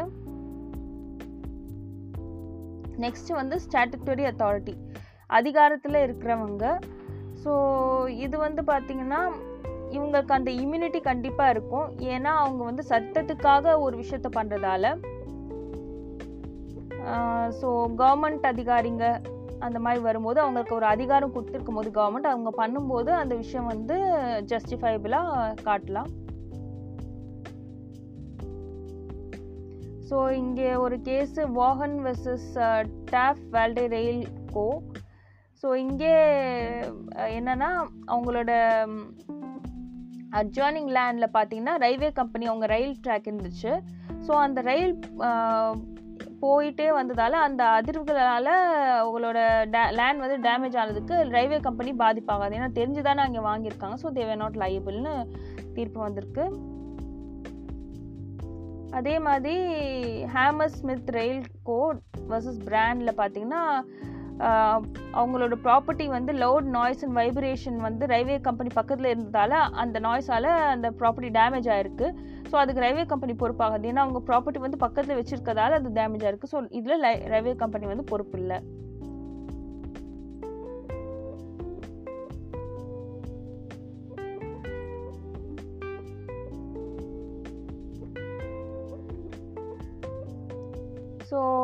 அத்தாரிட்டி வந்து பவரோ அத்தாரிட்டி வந்து ஸ்டாச்சுவேட் வந்து ரெண்டு டைப் இருக்கும். ஒன்று ஆப்சல்யூட் ஒன்று கண்டிஷ்னல் ஆப்சல்யூட் அத்தாரிட்டி இருந்துச்சுன்னா அதில் லைபிள் நீங்கள் எதுவுமே லைபிலிட்டியே க்ளைம் பண்ண முடியாது. ஏன்னா அது absolute condition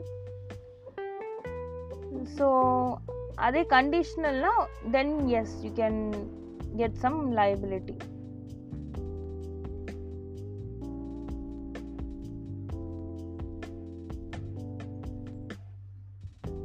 then judicial acts section seventy seven and seventy eight so எல்லா ஜட்ஜுங்களும் ஒரு ஒரு பவர் இருக்குது அவங்களுக்கு. எந்த விதமான தீர்ப்பு எடுத்தாலும் அது சில சமயம் தப்பாக இருந்துச்சுன்னா கூட அதுக்கு ஜட்ஜு வந்து பொறுப்பாக மாட்டாங்க. அவங்க மேல் அப்பீல் வேணால் பண்ணலாம் கேஸுக்காக. ஆனால் ஜட்ஜு மேலே அவங்க வந்து கேஸ் சுமத்த முடியாது. அவங்கள குற்றவாளி நீங்கள் சொல்லவும் முடியாது. ஸோ இந்த ஜூரிஸ்டிக்ஷன் வந்து அதுக்கு வந்து ஒரு பவர் கொடுத்துருக்கு ப்ரொடெக்ஷன் கொடுத்துருக்கு ஸோ ஜட்ஜ் வந்து எப்போவுமே இதுக்கு எப் இம்யூன் தான்னு அதில் சொல்லப்பட்டிருக்கு.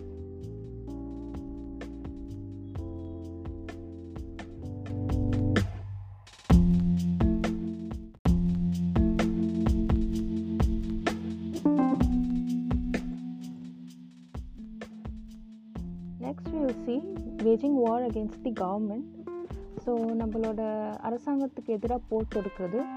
Section 121, 121A, 122, 123 deals with everything related to criminal aspect. நம்ம கவர்மெண்ட் எடுத்து செயல்படும் போது then next section one twenty five one twenty six one twenty seven waging war against power ஒரு அதிகாரத்தை பவரை எதிர்த்து போர் தொடுக்கும்போது.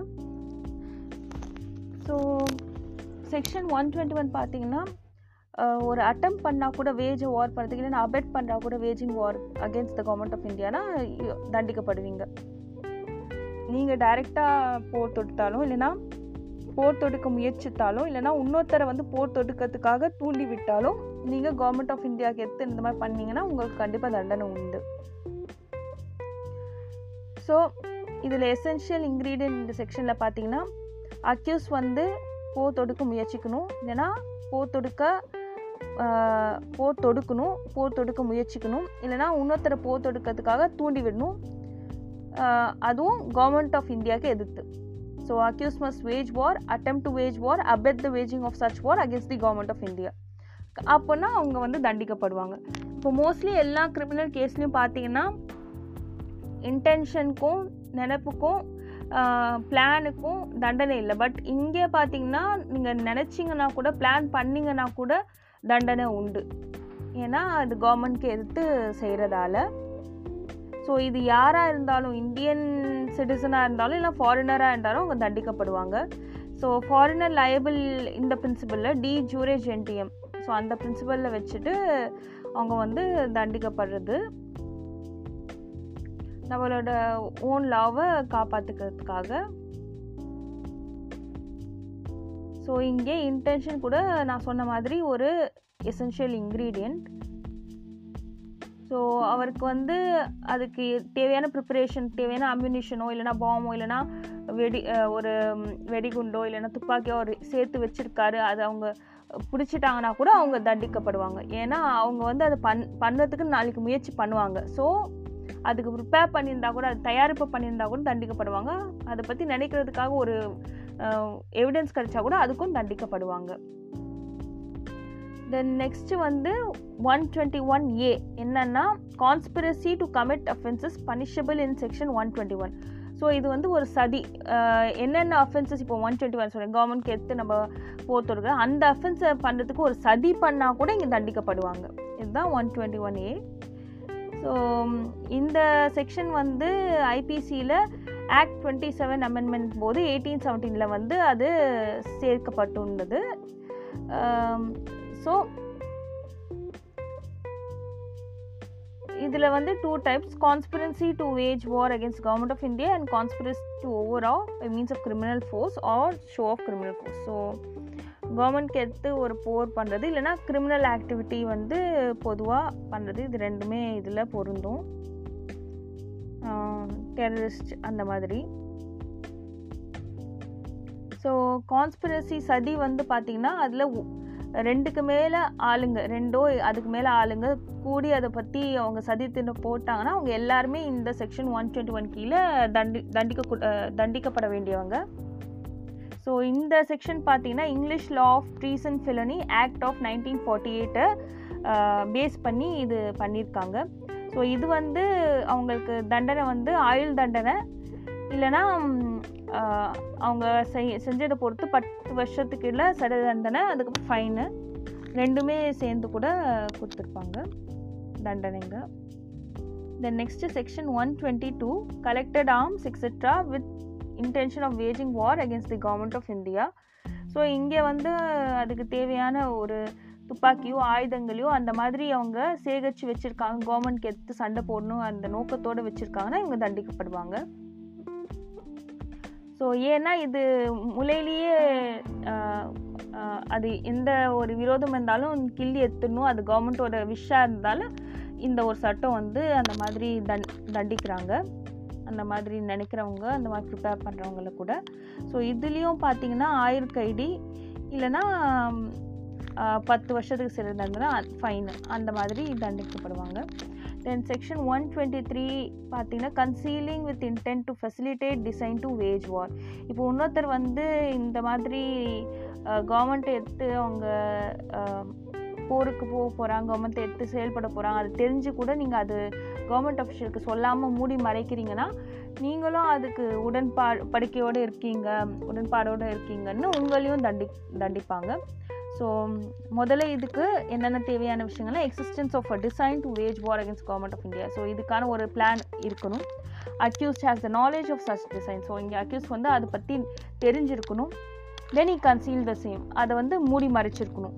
இந்த மாதிரி சொல்லும்போது then by doing so intent to facilitate the waging of such war or had the knowledge that it was likely to facilitate the waging war so இந்த மாதிரி பண்ணும்போது இவரே அந்த வாரை வந்து எந்த தடையும் இன்றி பண்ணுறதுக்கு உதவிகரமாக இருந்த மாதிரி ஏன்னா அவருக்கு தெரிஞ்சிருந்தோ அது வந்து மூடி மறைச்சிருக்காரு அதனால்.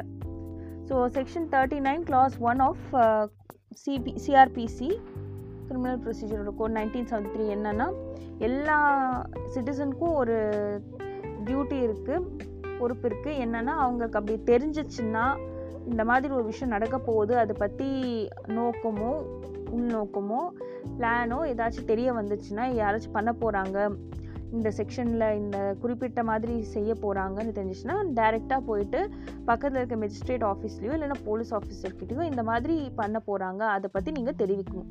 என்ன கேஸாக இருந்தாலும் சரி அதை நீங்கள் பண்ணுறது ஒவ்வொரு சிட்டிசனோட அது பொறுப்பு டியூட்டின்னு இதில் சொல்லப்பட்டிருக்கு.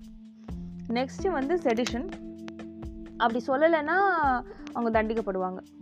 ஸோ நெக்ஸ்ட் வந்து sedition offences against the state so இது செக்ஷன் ஒன் டுவெண்ட்டி ஃபோர் ஏல வருது. ஸோ யாராக இருந்தாலும் அவங்க வார்த்தையாலேயோ எழுதுனதோ இல்லைனா பேசுகிறதோ செய்கையாலேயோ இல்லைனா அவங்க காற்று ஒரு சித்திர சித்தரிக்க விஷ் சித்தரிக்கிற விஷயங்களாலேயோ அவங்க வந்து பண்ணுறாங்களோ இல்லைனா அட்டம் பண்ணுறாங்களோ ஒரு வெறுப்போ இல்லைனா ஒரு காழ்ப்புணர்ச்சியோ ஒரு மக்களை வந்து தூண்டி விட்டு கவர்மெண்ட்டை வந்து பிடிக்காத விஷயத்தில் பிடிக்காத மாதிரி கவர்மெண்ட்டை வெறுப்புக்கு வர மாதிரி அந்த மாதிரி செஞ்சுட்டு எதிர்த்து போராடணும் அந்த மாதிரி பண்ணாங்கன்னா அந்த ஆளுங்களுக்கு வந்து ஆயுள் தண்டனை ஃபைனும் இருக்குது இல்லைன்னா அது சிவியாரிட்டி பொறுத்து மூணு வருஷம் தண்டனை மூணு வருஷம் கைது சிறைச்சாலை தென் ஃபைன் கூட இருக்குது ஸோ இதில் என்னென்னா இது டிஸ்அஃபெக்ஷன் டிஸ்லாயல்ட்டி நம்மளோட நாட்டுக்கும் நம்மளோட கவர்மெண்ட்க்கும் உண்மை இல்லாமல் இருக்கிறது. அதுக்கப்புறம் ஒரு எனிமிட்டி ஃபீலிங் அது ஒரு விரோதியோட ஒரு மனப்பான்மையோட மனோபாவத்தோட கவர்மெண்ட்டை வந்து நத்துறது. இது இருக்கிற இருந்துச்சுன்னா தண்டிக்கப்பட விஷயம். நெக்ஸ்ட்டு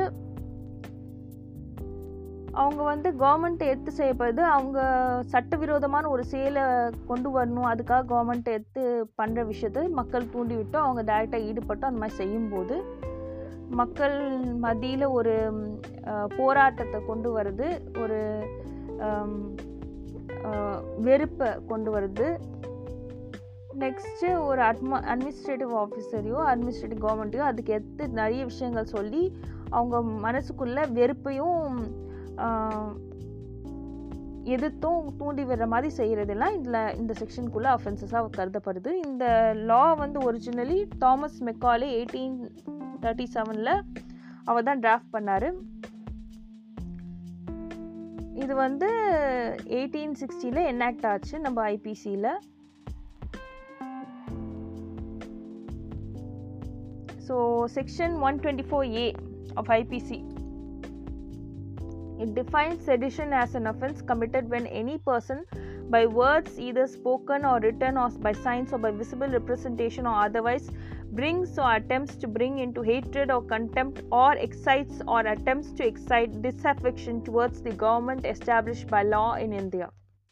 So இதுதான் அதோட டெஃபினிஷன் இது அந்த மாதிரி எழுதணும் கொஷினில் வரும்போது ஸோ அதுதான் ஒரு- ஒரு ஆள் வந்து பேச்சாலேயோ செயலாலேயோ வார்த்தையாலேயோ ரிட்டனோ விசிபிளையோ அவங்க காட்டுற ஒரு செய்கையாலேயோ மனுஷனுக்குள்ளே அவங்க ஒரு வெறுப்புணர்ச்சியோ காழ்ப்புணர்ச்சியோ போராட்டத்தையோ கவர்மெண்ட் எடுத்து அது செய்யப்பட வைக்கும்போது தென் இட்ஸ் அன் அஃபென்ஸ்னு சொல்லியிருக்காங்க. ஸோ டிஸ்அஃபெக்ஷன் சொல்லும்போது வெறுப்பு டிஸ்லாயல்ட்டி ஒரு விரோதியை பார்க்குற மாதிரி உண்மை இல்லாமல் இருக்கிறது துரோகத்தனம் துரோகம் பண்ணணும்னு நினைக்கும் போது கவர்மெண்ட்டை then it comes under this அஃபென்ஸாக பாவிக்கப்படுறது? ஸோ இது வந்து நான் பேலபிள் அஃபென்ஸ் இந்த punishment range up to three years ஃபைனும் இருக்குது அதுக்கப்புறம் இந்த செக்ஷனில் வந்து தண்டிக்கப்பட்டவங்களுக்கு கவர்மெண்ட் ஜாப் கிடையாது. ஸோ கவர்மெண்ட் ஓட வேலை இங்கே கிடையாது. இந்த செக்ஷனில் அப்படி அவங்களுக்கு வந்து தண்டனை கிடச்சிதுன்னா. அதுக்கப்புறம் அவங்க வந்து எப்போவுமே அவங்களோட பாஸ்போர்ட் இல்லாமல் தான் வாழணும். அவங்களுக்கு பாஸ்போர்ட்டும் இஷ்யூ பண்ண மாட்டாங்க. எப்போ அவங்கள கோர்ட் கூப்பிட்டாலும் அவங்க கோர்ட்டில் அவங்களுக்கு ப்ரொடியூஸ் பண்ணி எப்போ அவங்க தேவைப்பட்டாலும் இதெல்லாம் விஷயங்கள் அதில் வரும். தென்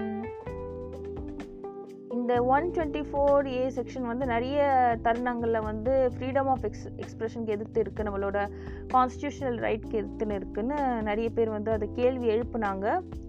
ஏன்னா இது வந்து ரொம்ப ஒரு கொடுங்கோல் மாதிரி தோணுது அந்த மாதிரிலாம் நிறைய பேர் சொல்லியிருக்காங்க.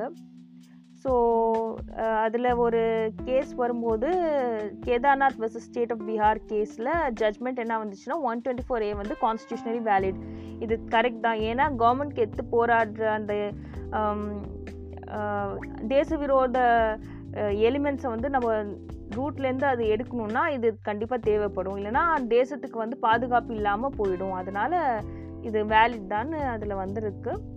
இந்த Kedarnath Singh versus state of Bihar nineteen sixty two case வந்து பார்த்திங்கன்னா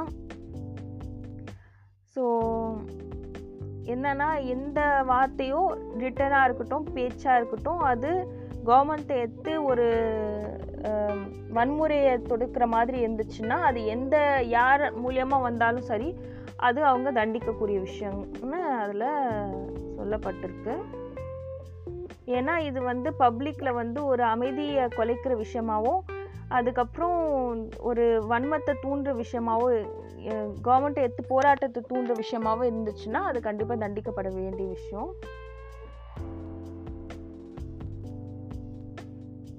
ஸோ அதுக்கப்புறம் நெக்ஸ்ட்டு பஞ்சாப் ஹரியானா ஹைகோர்ட்டில் Tara Singh Gopichand case versus state on November twenty eight nineteen ஃபிஃப்டியில் என்ன சொல்லியிருக்காங்கன்னா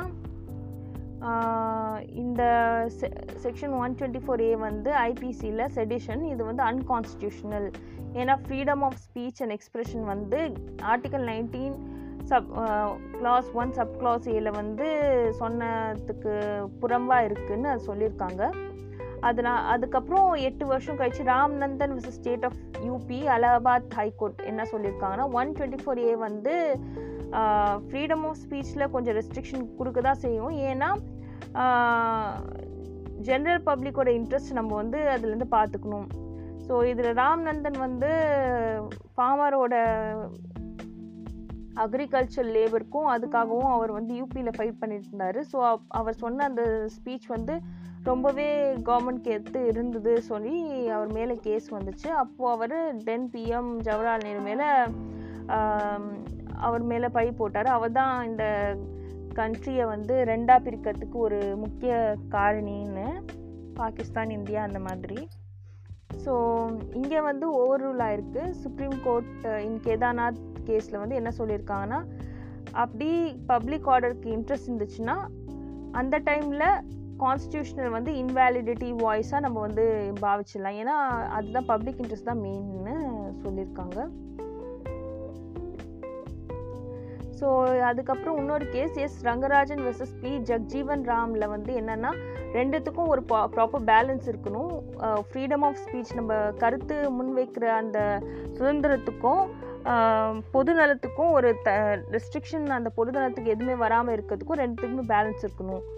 ஸோ ரெண்டுமே வந்து பார்த்து பண்ணுற மாதிரி அந் தோ இது இருந்தாலும் ரெஸ்ட்ரிக்ஷன் அந்த ஆர்டிக்கல் வந்து நைன்டீன் சப்க்ளாஸ் டூவில் அதில் வந்துடும் ஸோ இதில் ரெஸ்ட்ரிக்ஷன் பார்த்தீங்கன்னா integrity charity national security morality and contempt of court so இதுக்கேற்று பண்ணும்போது கண்டிப்பாக அவங்க தண்டிக்கப்படுவாங்க. ஸோ அதுக்கு மட்டும் இல்லாமல் special situation community interest public damage அந்த மாதிரி விஷயங்களில் கூட இருக்கும்போது இது வந்து இப்போ ஒரு சின்ன தீப்பொறி ஒரு பெரிய ஃபயருக்கு வந்து எப்படி காரணமாகுதோ அந்த மாதிரி இவங்க வார்த்தை கண்டிப்பாக நாளைக்கு காரணமாக போகுதுன்னு தெரிஞ்சுன்னா கண்டிப்பாக அவங்க தண்டிக்கப்படணும். அதை பற்றி அவங்க சொல்லியிருக்காங்க. So next waging war against power section one twenty five so waging war against any Asiatic power in alliance with the government of India. Uh, இது ஏன்னா friendly relation Asiatic power friendly ரிலேஷனை ப்ரொடெக்ட் பண்ணுறதுக்காக இந்த section வந்து um, introduce பண்ணியிருக்காங்க so இது ஏன்னா எந்த சிட்டிசனும் இன்னொரு டெரிட்டரி வேறு கண் வேறு நாட்டு டெரிட்டரிக்கு போயிட்டு அவங்களோட பாதுகாப்புக்காக இந்தியா திரும்பி வரக்கூடாது. அந்த மாதிரி விஷயத்துக்காக இது பண்ணியிருக்கிறது so it's like state with international influence then section one twenty six committing depredation on territories of power at peace with the government of India டிப்ரெடிஷன்னா plunder so பிளண்டர்னா அந்த நாட்டில் இருக்கிற அந்த அந்த நிலத்தில் இருக்கிற வளங்களை வந்து அழிக்கிறது. அது வந்து மரமாக இருக்கட்டும் இல்லைன்னா அங்கே இருக்க விலங்குகளாக இருக்கட்டும். ஸோ அந்த மாதிரி பண்ணும்போது அது பாதிக்கப்படும் போது அது எந்த பார்டராக இருந்தாலும் எந்த கண்ட்ரியோட ஃபாரின் கண்ட்ரியாக இருந்தாலும் அது பண்ணும்போது தண்டிக்கப்பட வேண்டிய விஷயம். Next one section one twenty seven receiving property taken by war or depredation mentioned in section one twenty five one twenty six so ஒரு போர் வரும்போது அந்த டைமில் டிவிஷன் வாங்கிட்டு ஒரு ப்ராப்பர்ட்டி வாங்கினாங்கன்னா அது மட்டும் இல்லாமல் ஒரு நிலத்தை வந்து அவங்க அவகரிக்கும் அபகரிக்கும் போதோ அது வந்து அழிக்கும் போதோ அங்கேருந்து ஒரு வாங்கினாங்கன்னா ஸோ அது ஒரு அஃபென்ஸ் மாதிரி பாவிக்கப்படும். So these are the things so mainly பார்த்தீங்கன்னா section one twenty one one twenty one A one twenty two one twenty three one twenty four A one fifty three A and one fifty three B இது எல்லாமே offences against ஸ்டேட்டில் categorise ஆயிருக்கு.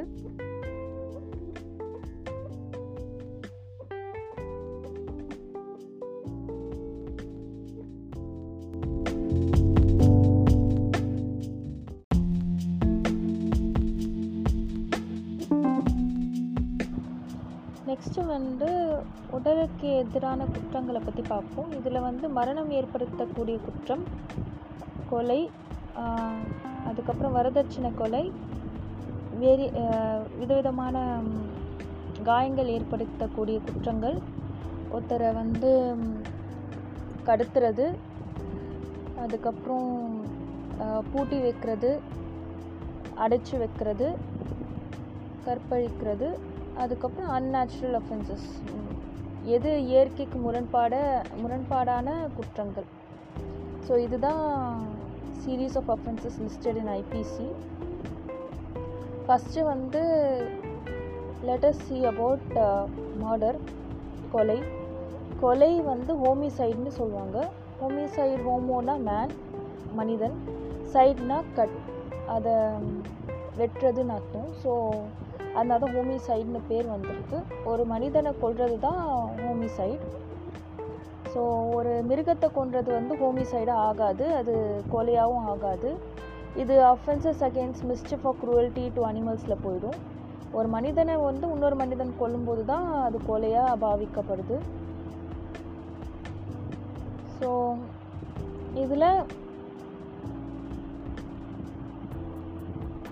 Unlawful homicides வந்து include culpable homicide not amounting to murder that is section two ninety nine அது மரணத்துக்கு uh, மரணத்தை ஏற்படுத்தக்கூடிய ஒரு uh, குற்றம். அது வந்து மர்டராக ஆகாது. அது வந்து கொலை ஆகாது. கொலை section three hundred homicide by rash or negligent act கொலை வந்து மரணம் வந்து ஒரு அவசரத்துலேயோ இல்லை கவனிக்காமலே கவனக்குறைவாலையும் நடந்தது. அந்த மாதிரி இருந்துச்சுன்னா three not four A so அதெல்லாம் கொலைன்னு நம்ம எடுத்துக்க முடியாது. Then first you will see about section two ninety nine culpable homicide culpable ஹோமிசைட்னா மரணம் ஏற்படுத்தக்கூடிய குற்றங்கள். ஸோ இது வந்து கொலைன்னு வந்து பாவிக்க பாவிக்கிறோமா இல்லையான்னு அதுக்கு சில ஃபேக்டர்ஸ் இருக்குது எல்லா கொலையுமே குட்- மரணம் ஏற்படுத்த ஏற்படுத்திய குற்றங்கள் தான். ஆனால் எல்லா மரணம் ஏற்படுத்திய குற்றங்கள் வந்து கொலை ஆகாது. ஸோ அது ஒரு பாயிண்ட் நல்லா ஞாபகம் வச்சுக்கணும். ஸோ இதில் section two ninety nine culpable homicide என்ன டெஃபினேஷன் கொடுக்குதுன்னா whoever causes death by doing an act with the intention of causing death or with the intention of causing such bodily injury as is likely to cause death or with the knowledge that is likely to by such act to cause death commits the offense of culpable homicide so யார் ஒருத்தரோட மரணத்துக்கு காரணமாக இருந்திருக்காங்களோ அவங்களுக்கு அந்த நோக்கம் இருந்திருக்கணும் அந்த நோக்கத்தால் அவங்களுக்கு அந்த காயம் ஏற்படு அவங்க உடம்புல காயம் ஏற்படும் அதை பற்றி தெரிஞ்சிருக்கணும் அந்த காயத்தால் அவங்களுக்கு மரணம் ஏற்படும். அதுவும் தெரிஞ்சிருக்கணும். அந்த ஒரு நாலேஜ் அந்த அந்த ஒரு அவங்களுக்கு அறிதல் புரிதல் இருந்திருக்கணும். அது பண்ணுறதுக்கு முன்னாடி அந்த செயல் செய்கிறதுக்கு முன்னாடி தென் இட் இஸ் கம்ஸ் அந்த கல்பபிள் ஹோமிசைட்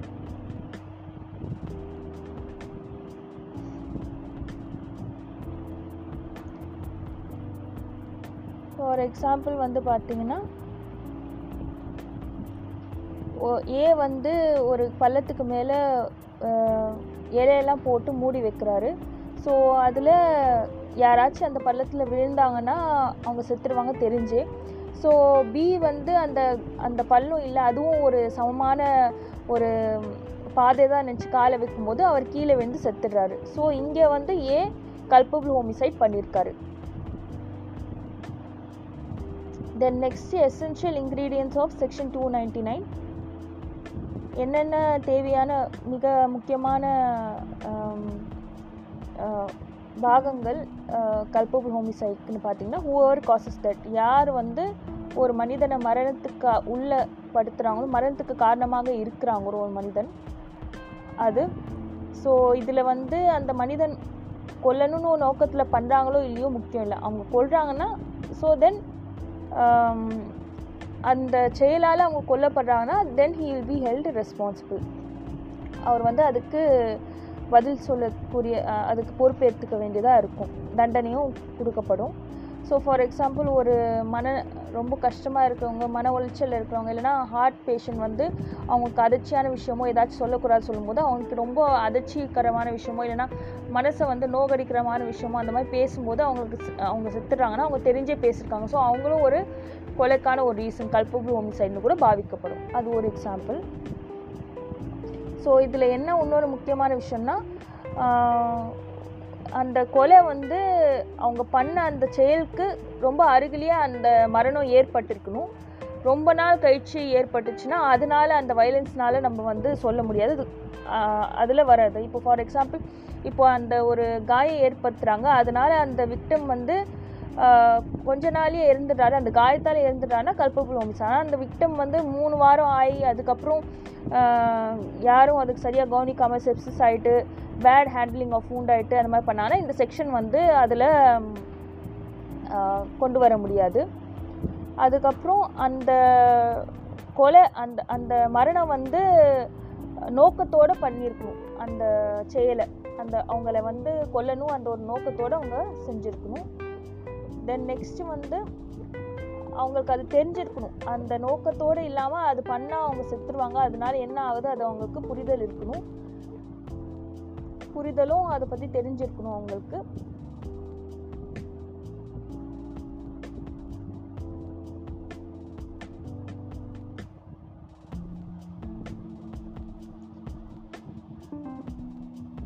ஸோ இதில் என்னன்னா இதில் main elements contained in section two ninety nine court வந்து அது என்ன பார்க்கும்னா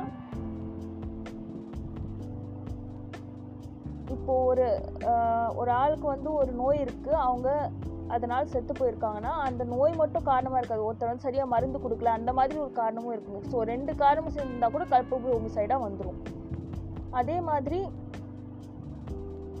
அவங்களுக்கு அந்த ஆளுக்கு தெரிஞ்சிருக்கணும். அந்த கண்டிஷன் அவருக்கு இருந்திருக்கு அவருக்கு அந்த மாத்திரை கொடுக்கலனாலும் அந்த மாதிரி அவர் நெக்லிஜென்ஸ் பண்ணாலும் அவங்களுக்கு அந்த அதனால் அவங்களுக்கு மரணம் ஏற்படக்கூடிய வாய்ப்புகள் உண்டு. தெரிஞ்சு அது பண்ணியிருக்கணும். ஸோ இது ரெண்டு விஷயங்கள் வந்து பார்க்க வேண்டியதாக கோர்ட் வந்து கவனிக்கும்.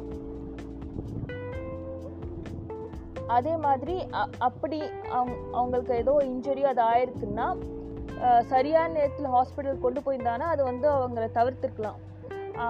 உயிரை காப்பாற்றிருக்கலாம் அப்படி கொண்டு போகாமல் விட்டுருந்தாங்கன்னா அதனால் மரணம் ஆயிடுச்சுன்னா அது கூட குற்றம்தான். ஏன்னா அவங்களுக்கு ட்ரீட்மெண்ட் கொடுக்காமலையோ இல்லைன்னா தப்பான ட்ரீட்மெண்ட் கொடுத்தோ இல்லைன்னா அது அவருக்கு அந்த வாய்ப்பே மறுத்திருந்தா கூட அப்போ அக்யூஸ் வந்து கில்ட்டியாக பாவிக்கப்படுவாங்க. ஏன் கருவை கலைக்கிறது கூட ஒரு டெத் ஆஃப் த ஊம் கூட கல்பபிள் ஹோமிசைட்னு எடுத்திருக்காங்க. ஏன்னா ஊமில் வந்து குழந்தை வந்து லிவிங் சைல்டு தான் இருந்திருக்கு. அது வெளில வந்திருக்கு வெளியே வந்திருந்ததுன்னா அதுவும் ஒரு உயிர் தானே. ஸோ அதுவும் ஒரு குற்றம்னா தான் பாதிக்கப்படும். கல்பபிள் ஹோமிசைடில் வரும். செக்ஷன் த்ரீ நாட் ஒன் பிரகாரம் இப்போது ஒருத்தரை யாரோ கொல்ல போகிறீங்க ஆனால் இன்னொருத்தர் அதனால் செத்துடுறாங்கன்னா கூட அது கூட கல்பபூமி ஹோமிசைடில் வரும்.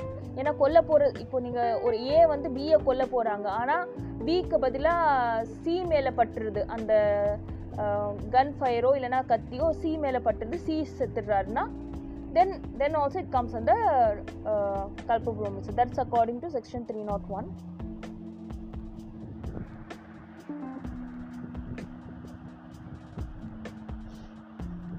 so section three hundred murder so இதில் ஆக்ட் வந்து ஒருத்தரை அந்த செயல் வந்து ஒருத்தரை கொல்லணும். அதை பற்றி எல்லாம் பிளான் பண்ணி திட்டமிட்டு அவங்கள கொல்றதுக்காக அவங்களுக்கு ஏதாவது ஆய ஆதாயம் வருது. அதனால் காரணம் இருந்திருந்து மென்ஸ் ரீ ஆக்டர்ஸ் ரீஸ் ரெண்டுமே இருந்திருந்து ஒருத்தர் கொன்னிருக்காங்கன்னா அது மர்டராக பாவிக்கப்படும்.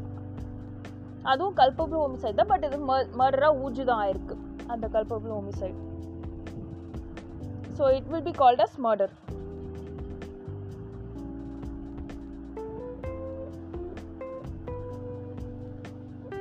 so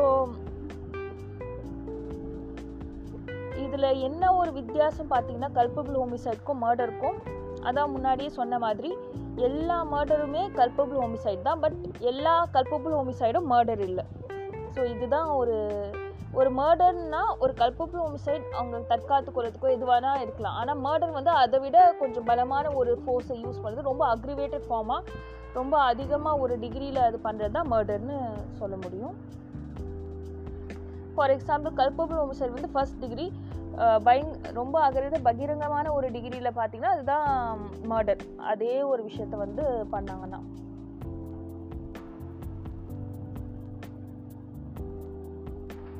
ஸோ கல்பபிள் ஹோமிசைடில் பார்த்தீங்கன்னா அதில் இன்டென்ஷன் நாலேஜ் அந்த அளவுக்கு பாசிட்டிவாக டிஃபினேட்டாக இருக்காது. அவங்களுக்கு கொன்று தான் ஆகணும் பிளான் பண்ணி அதெல்லாம் பண்ணியிருக்கிறதுக்கு அந்த அளவுக்கு வாய்ப்புகள் இருக்காது. பட் மர்டரில் அது கண்டிப்பாக இருக்கும். Mens rea actus reus knowledge intention அதெல்லாம் அந்த எலிமெண்ட்ஸ் ஆஃப் க்ரைமில் அது கரெக்டாக இருக்கும். அதுதான் murder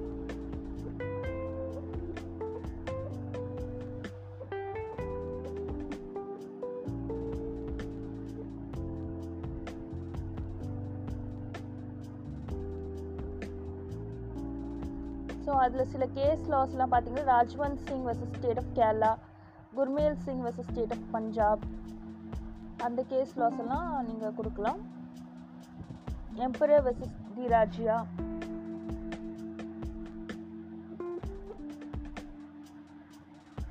so section three not two punishment for murder so என்ன தண்டனை வந்து கொலை பண்ணுறதுக்கு கொடுக்குறான சிறை ஆயுள் கைது இல் இல்லைன்னா ஃபைன் கூட இருக்குது அதுக்கப்புறம் அவங்களுக்கு பனிஷ்மெண்ட் பை டெத் ஸோ அவங்களுக்கும் தூக்கு தண்டனையோ இல்லைன்னா ஆயில் தண்டனையோ ஃபைன் எல்லாமே இருக்கும். ஸோ அதுதான் அதோட punishment then next section three nought ஃபோரில் வந்து punishment for culpable homicide not amounting to murder இதில் கல்பபிள் ஹோமிசைட் தான் மரணத்துக்கு மரணத்துக்கு கூடிய குற்றம் மரணம் ஏற்படுத்தக்கூடிய குற்றம் பட் அது கொலை அல்ல. அந்த மாதிரி ஒரு விஷயம். Culpable homicide which is not amounting to murder so இதில் வந்து பத்து வருஷம் சிறை தண்டனை ஃபைன் ரெண்டுமே இருக்குது ஸோ இதில் ஏதாச்சும் ஒன்று சம்டைம்ஸ் கூட இருக்கும் ரெண்டுமே சேர்ந்து கூட வரும். இந்த அஃபென்ஸ் வந்து தெரிஞ்சே பண்ணியிருக்காங்க. இன்டென்ஷன் இருந்துச்சுன்னா அந்த clause two of section two ninety நைனில் தென் பார்ட் த்ரீ வந்து அப்ளை ஆகும். அப்படி ஒன்லி அதை பற்றி தெரிஞ்சு இருந்துச்சுன்னா நோக்கம் இல்லாமல் வெறும் அதை பற்றி தெரிஞ்சு மட்டும் இருந்ததுன்னா பார்ட் ஃபோர் அப்ளை ஆகும். Section clause three section two ninety நைனில் so one two three of section three hundred வந்து என்னென்னா ஃபைவ் எக்ஸப்ஷன் அதுவும் பார்ட் ஒனில் வந்து பனிஷ்மெண்ட் ஆகும். அஃபென்ஸ் கம்ஸ் அண்டர் கிளாஸ் ஃபோர்னால் இதில் வந்து it will be punishable under part two இதில் என்ன exceptions of offence of murder இதில் என்ன எப்படி அந்த குற்றத்துலேருந்து தண்டனை கம்மியாகவோ தப்பிக்கிறதுக்கோ பார்த்தீங்கன்னா special exception provocation right of private defence exercise of legal powers absence of premeditation and heat of passion and consent so இதில் வந்து அஞ்சு விதமாக இருக்குது ஃபஸ்ட்டு எக்ஸப்ஷன் பார்த்தீங்கன்னா செக்ஷன் த்ரீ ஹண்ட்ரட் ப்ரொவகேஷன் ஒருத்தர் வந்து அந்த தூண்டி விடுறது. ஸோ அவங்களோட செல்ஃப் கண்ட்ரோல் அதில் போயிடும். ஒருத்தர் வந்து யாரையோ ஒருத்தர் கோவப்படுற மாதிரியோ இல்லைன்னா சண்டை போடும்போது ப்ரொவோகேஷன் ஆகும்போது அந்த அந்த ஒரு நொடியில் அது பண்ணும்போது அது வந்து மர்டராக ஆகாது. அது ஒரு ஆக்சிடெண்ட்டாக இல்லைன்னா மிஸ்டேக்காக பாவிக்கப்படும். ஸோ இதில் ப்ரொவோகேஷன் வந்து பார்த்திங்கன்னா அது வந்து அவரே தேடி போயிருக்கிறாரு. அவரே சண்டைக்கு போயிட்டு சண்டை போட்டு அவரை அடிக்கிற மாதிரி இருக்கும் அது தானாக வந்த மாதிரி இருக்கும். ஸோ அந்த கல்பிரிட் வந்து அவரே சண்டை போட போயிருக்காரு ஃபர்ஸ்ட் பாயிண்ட்டு செகண்ட் பாயிண்ட் வந்து பார்த்திங்கன்னா அந்த ப்ரொவகேஷன் வந்து ஒரு லாக்கு எதிர்த்து இருந்திருக்கக்கூடாது. பப்ளிக் சர்வன்ட்க்கு எடுத்து இருந்திருக்கக்கூடாது. போலீஸ்க்கு எடுத்தோ யாருக்கிட்டையும் எடுத்தோ அந்த மாதிரி சண்டை போட்டு அது பண்ணியிருக்கக்கூடாது தென் தேர்ட் வந்து ஒருத்தரோட ப்ரைவேட் டிஃபென்ஸ்க்காக அது பண்ணியிருக்கலாம் ஸோ தன்னை கா தற்காத்து கொள்றதுக்காக அது பண்ணியிருக்கலாம் lawful exercise of right of private defence so இது வந்து உடனடியாக அந்த பண்ணுற ஆக்ஷனை தான் பொறுத்து இருக்கு.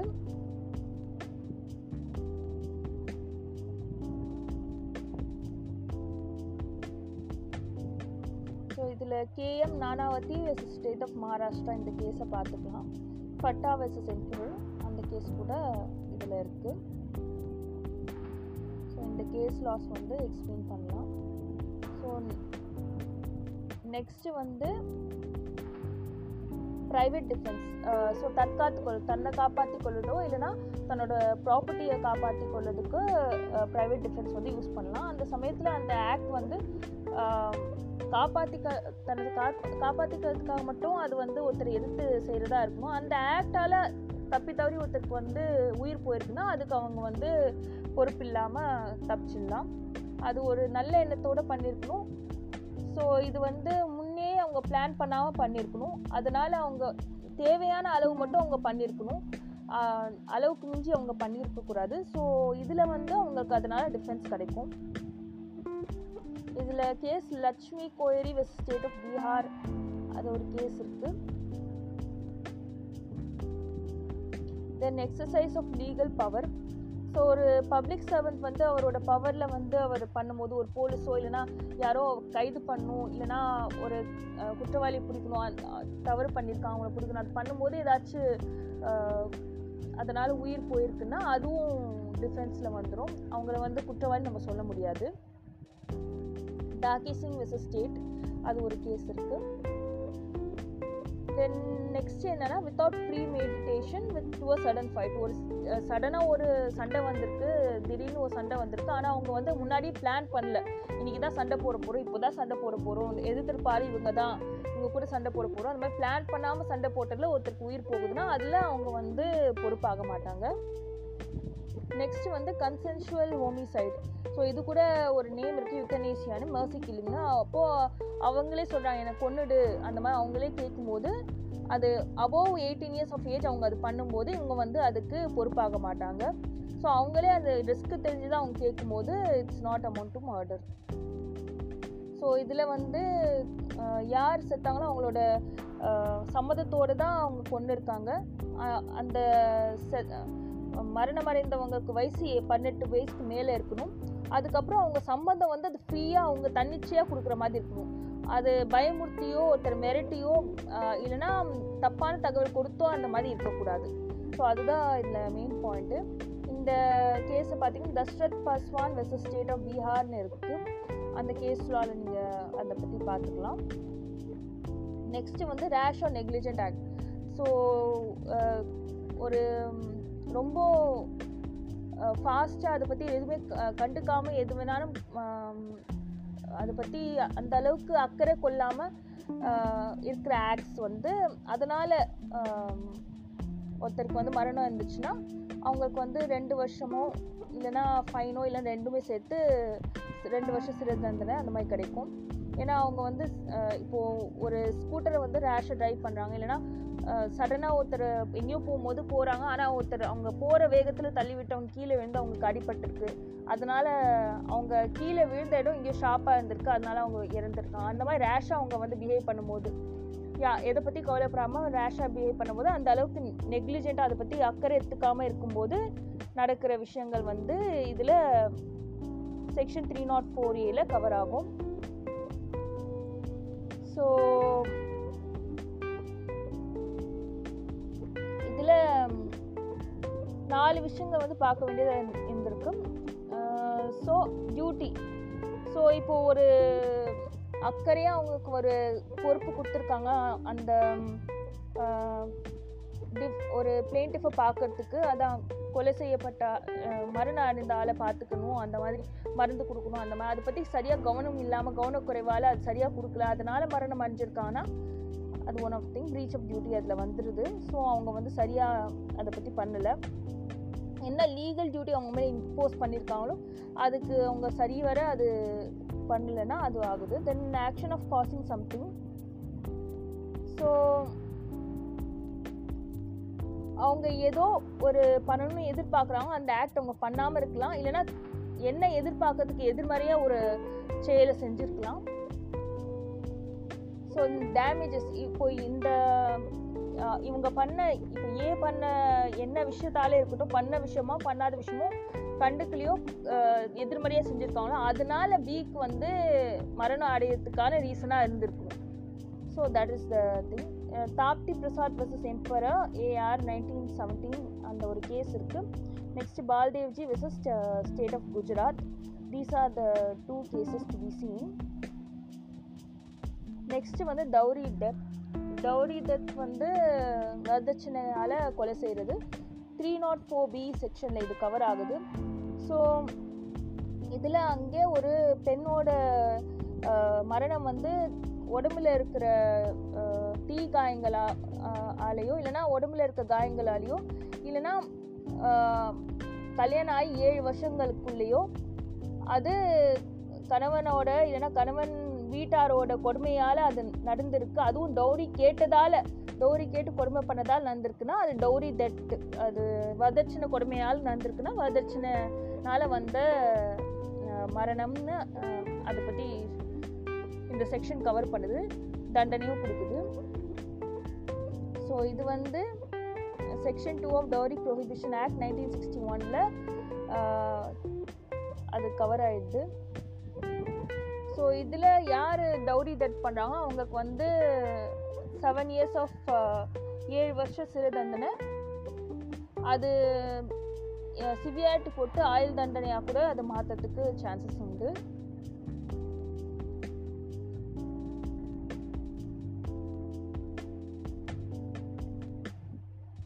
then இதில் state of Punjab versus Iqbal Singh case law nineteen ninety one AIR அது பார்த்துக்கலாம் so these are the things which needs to get in mind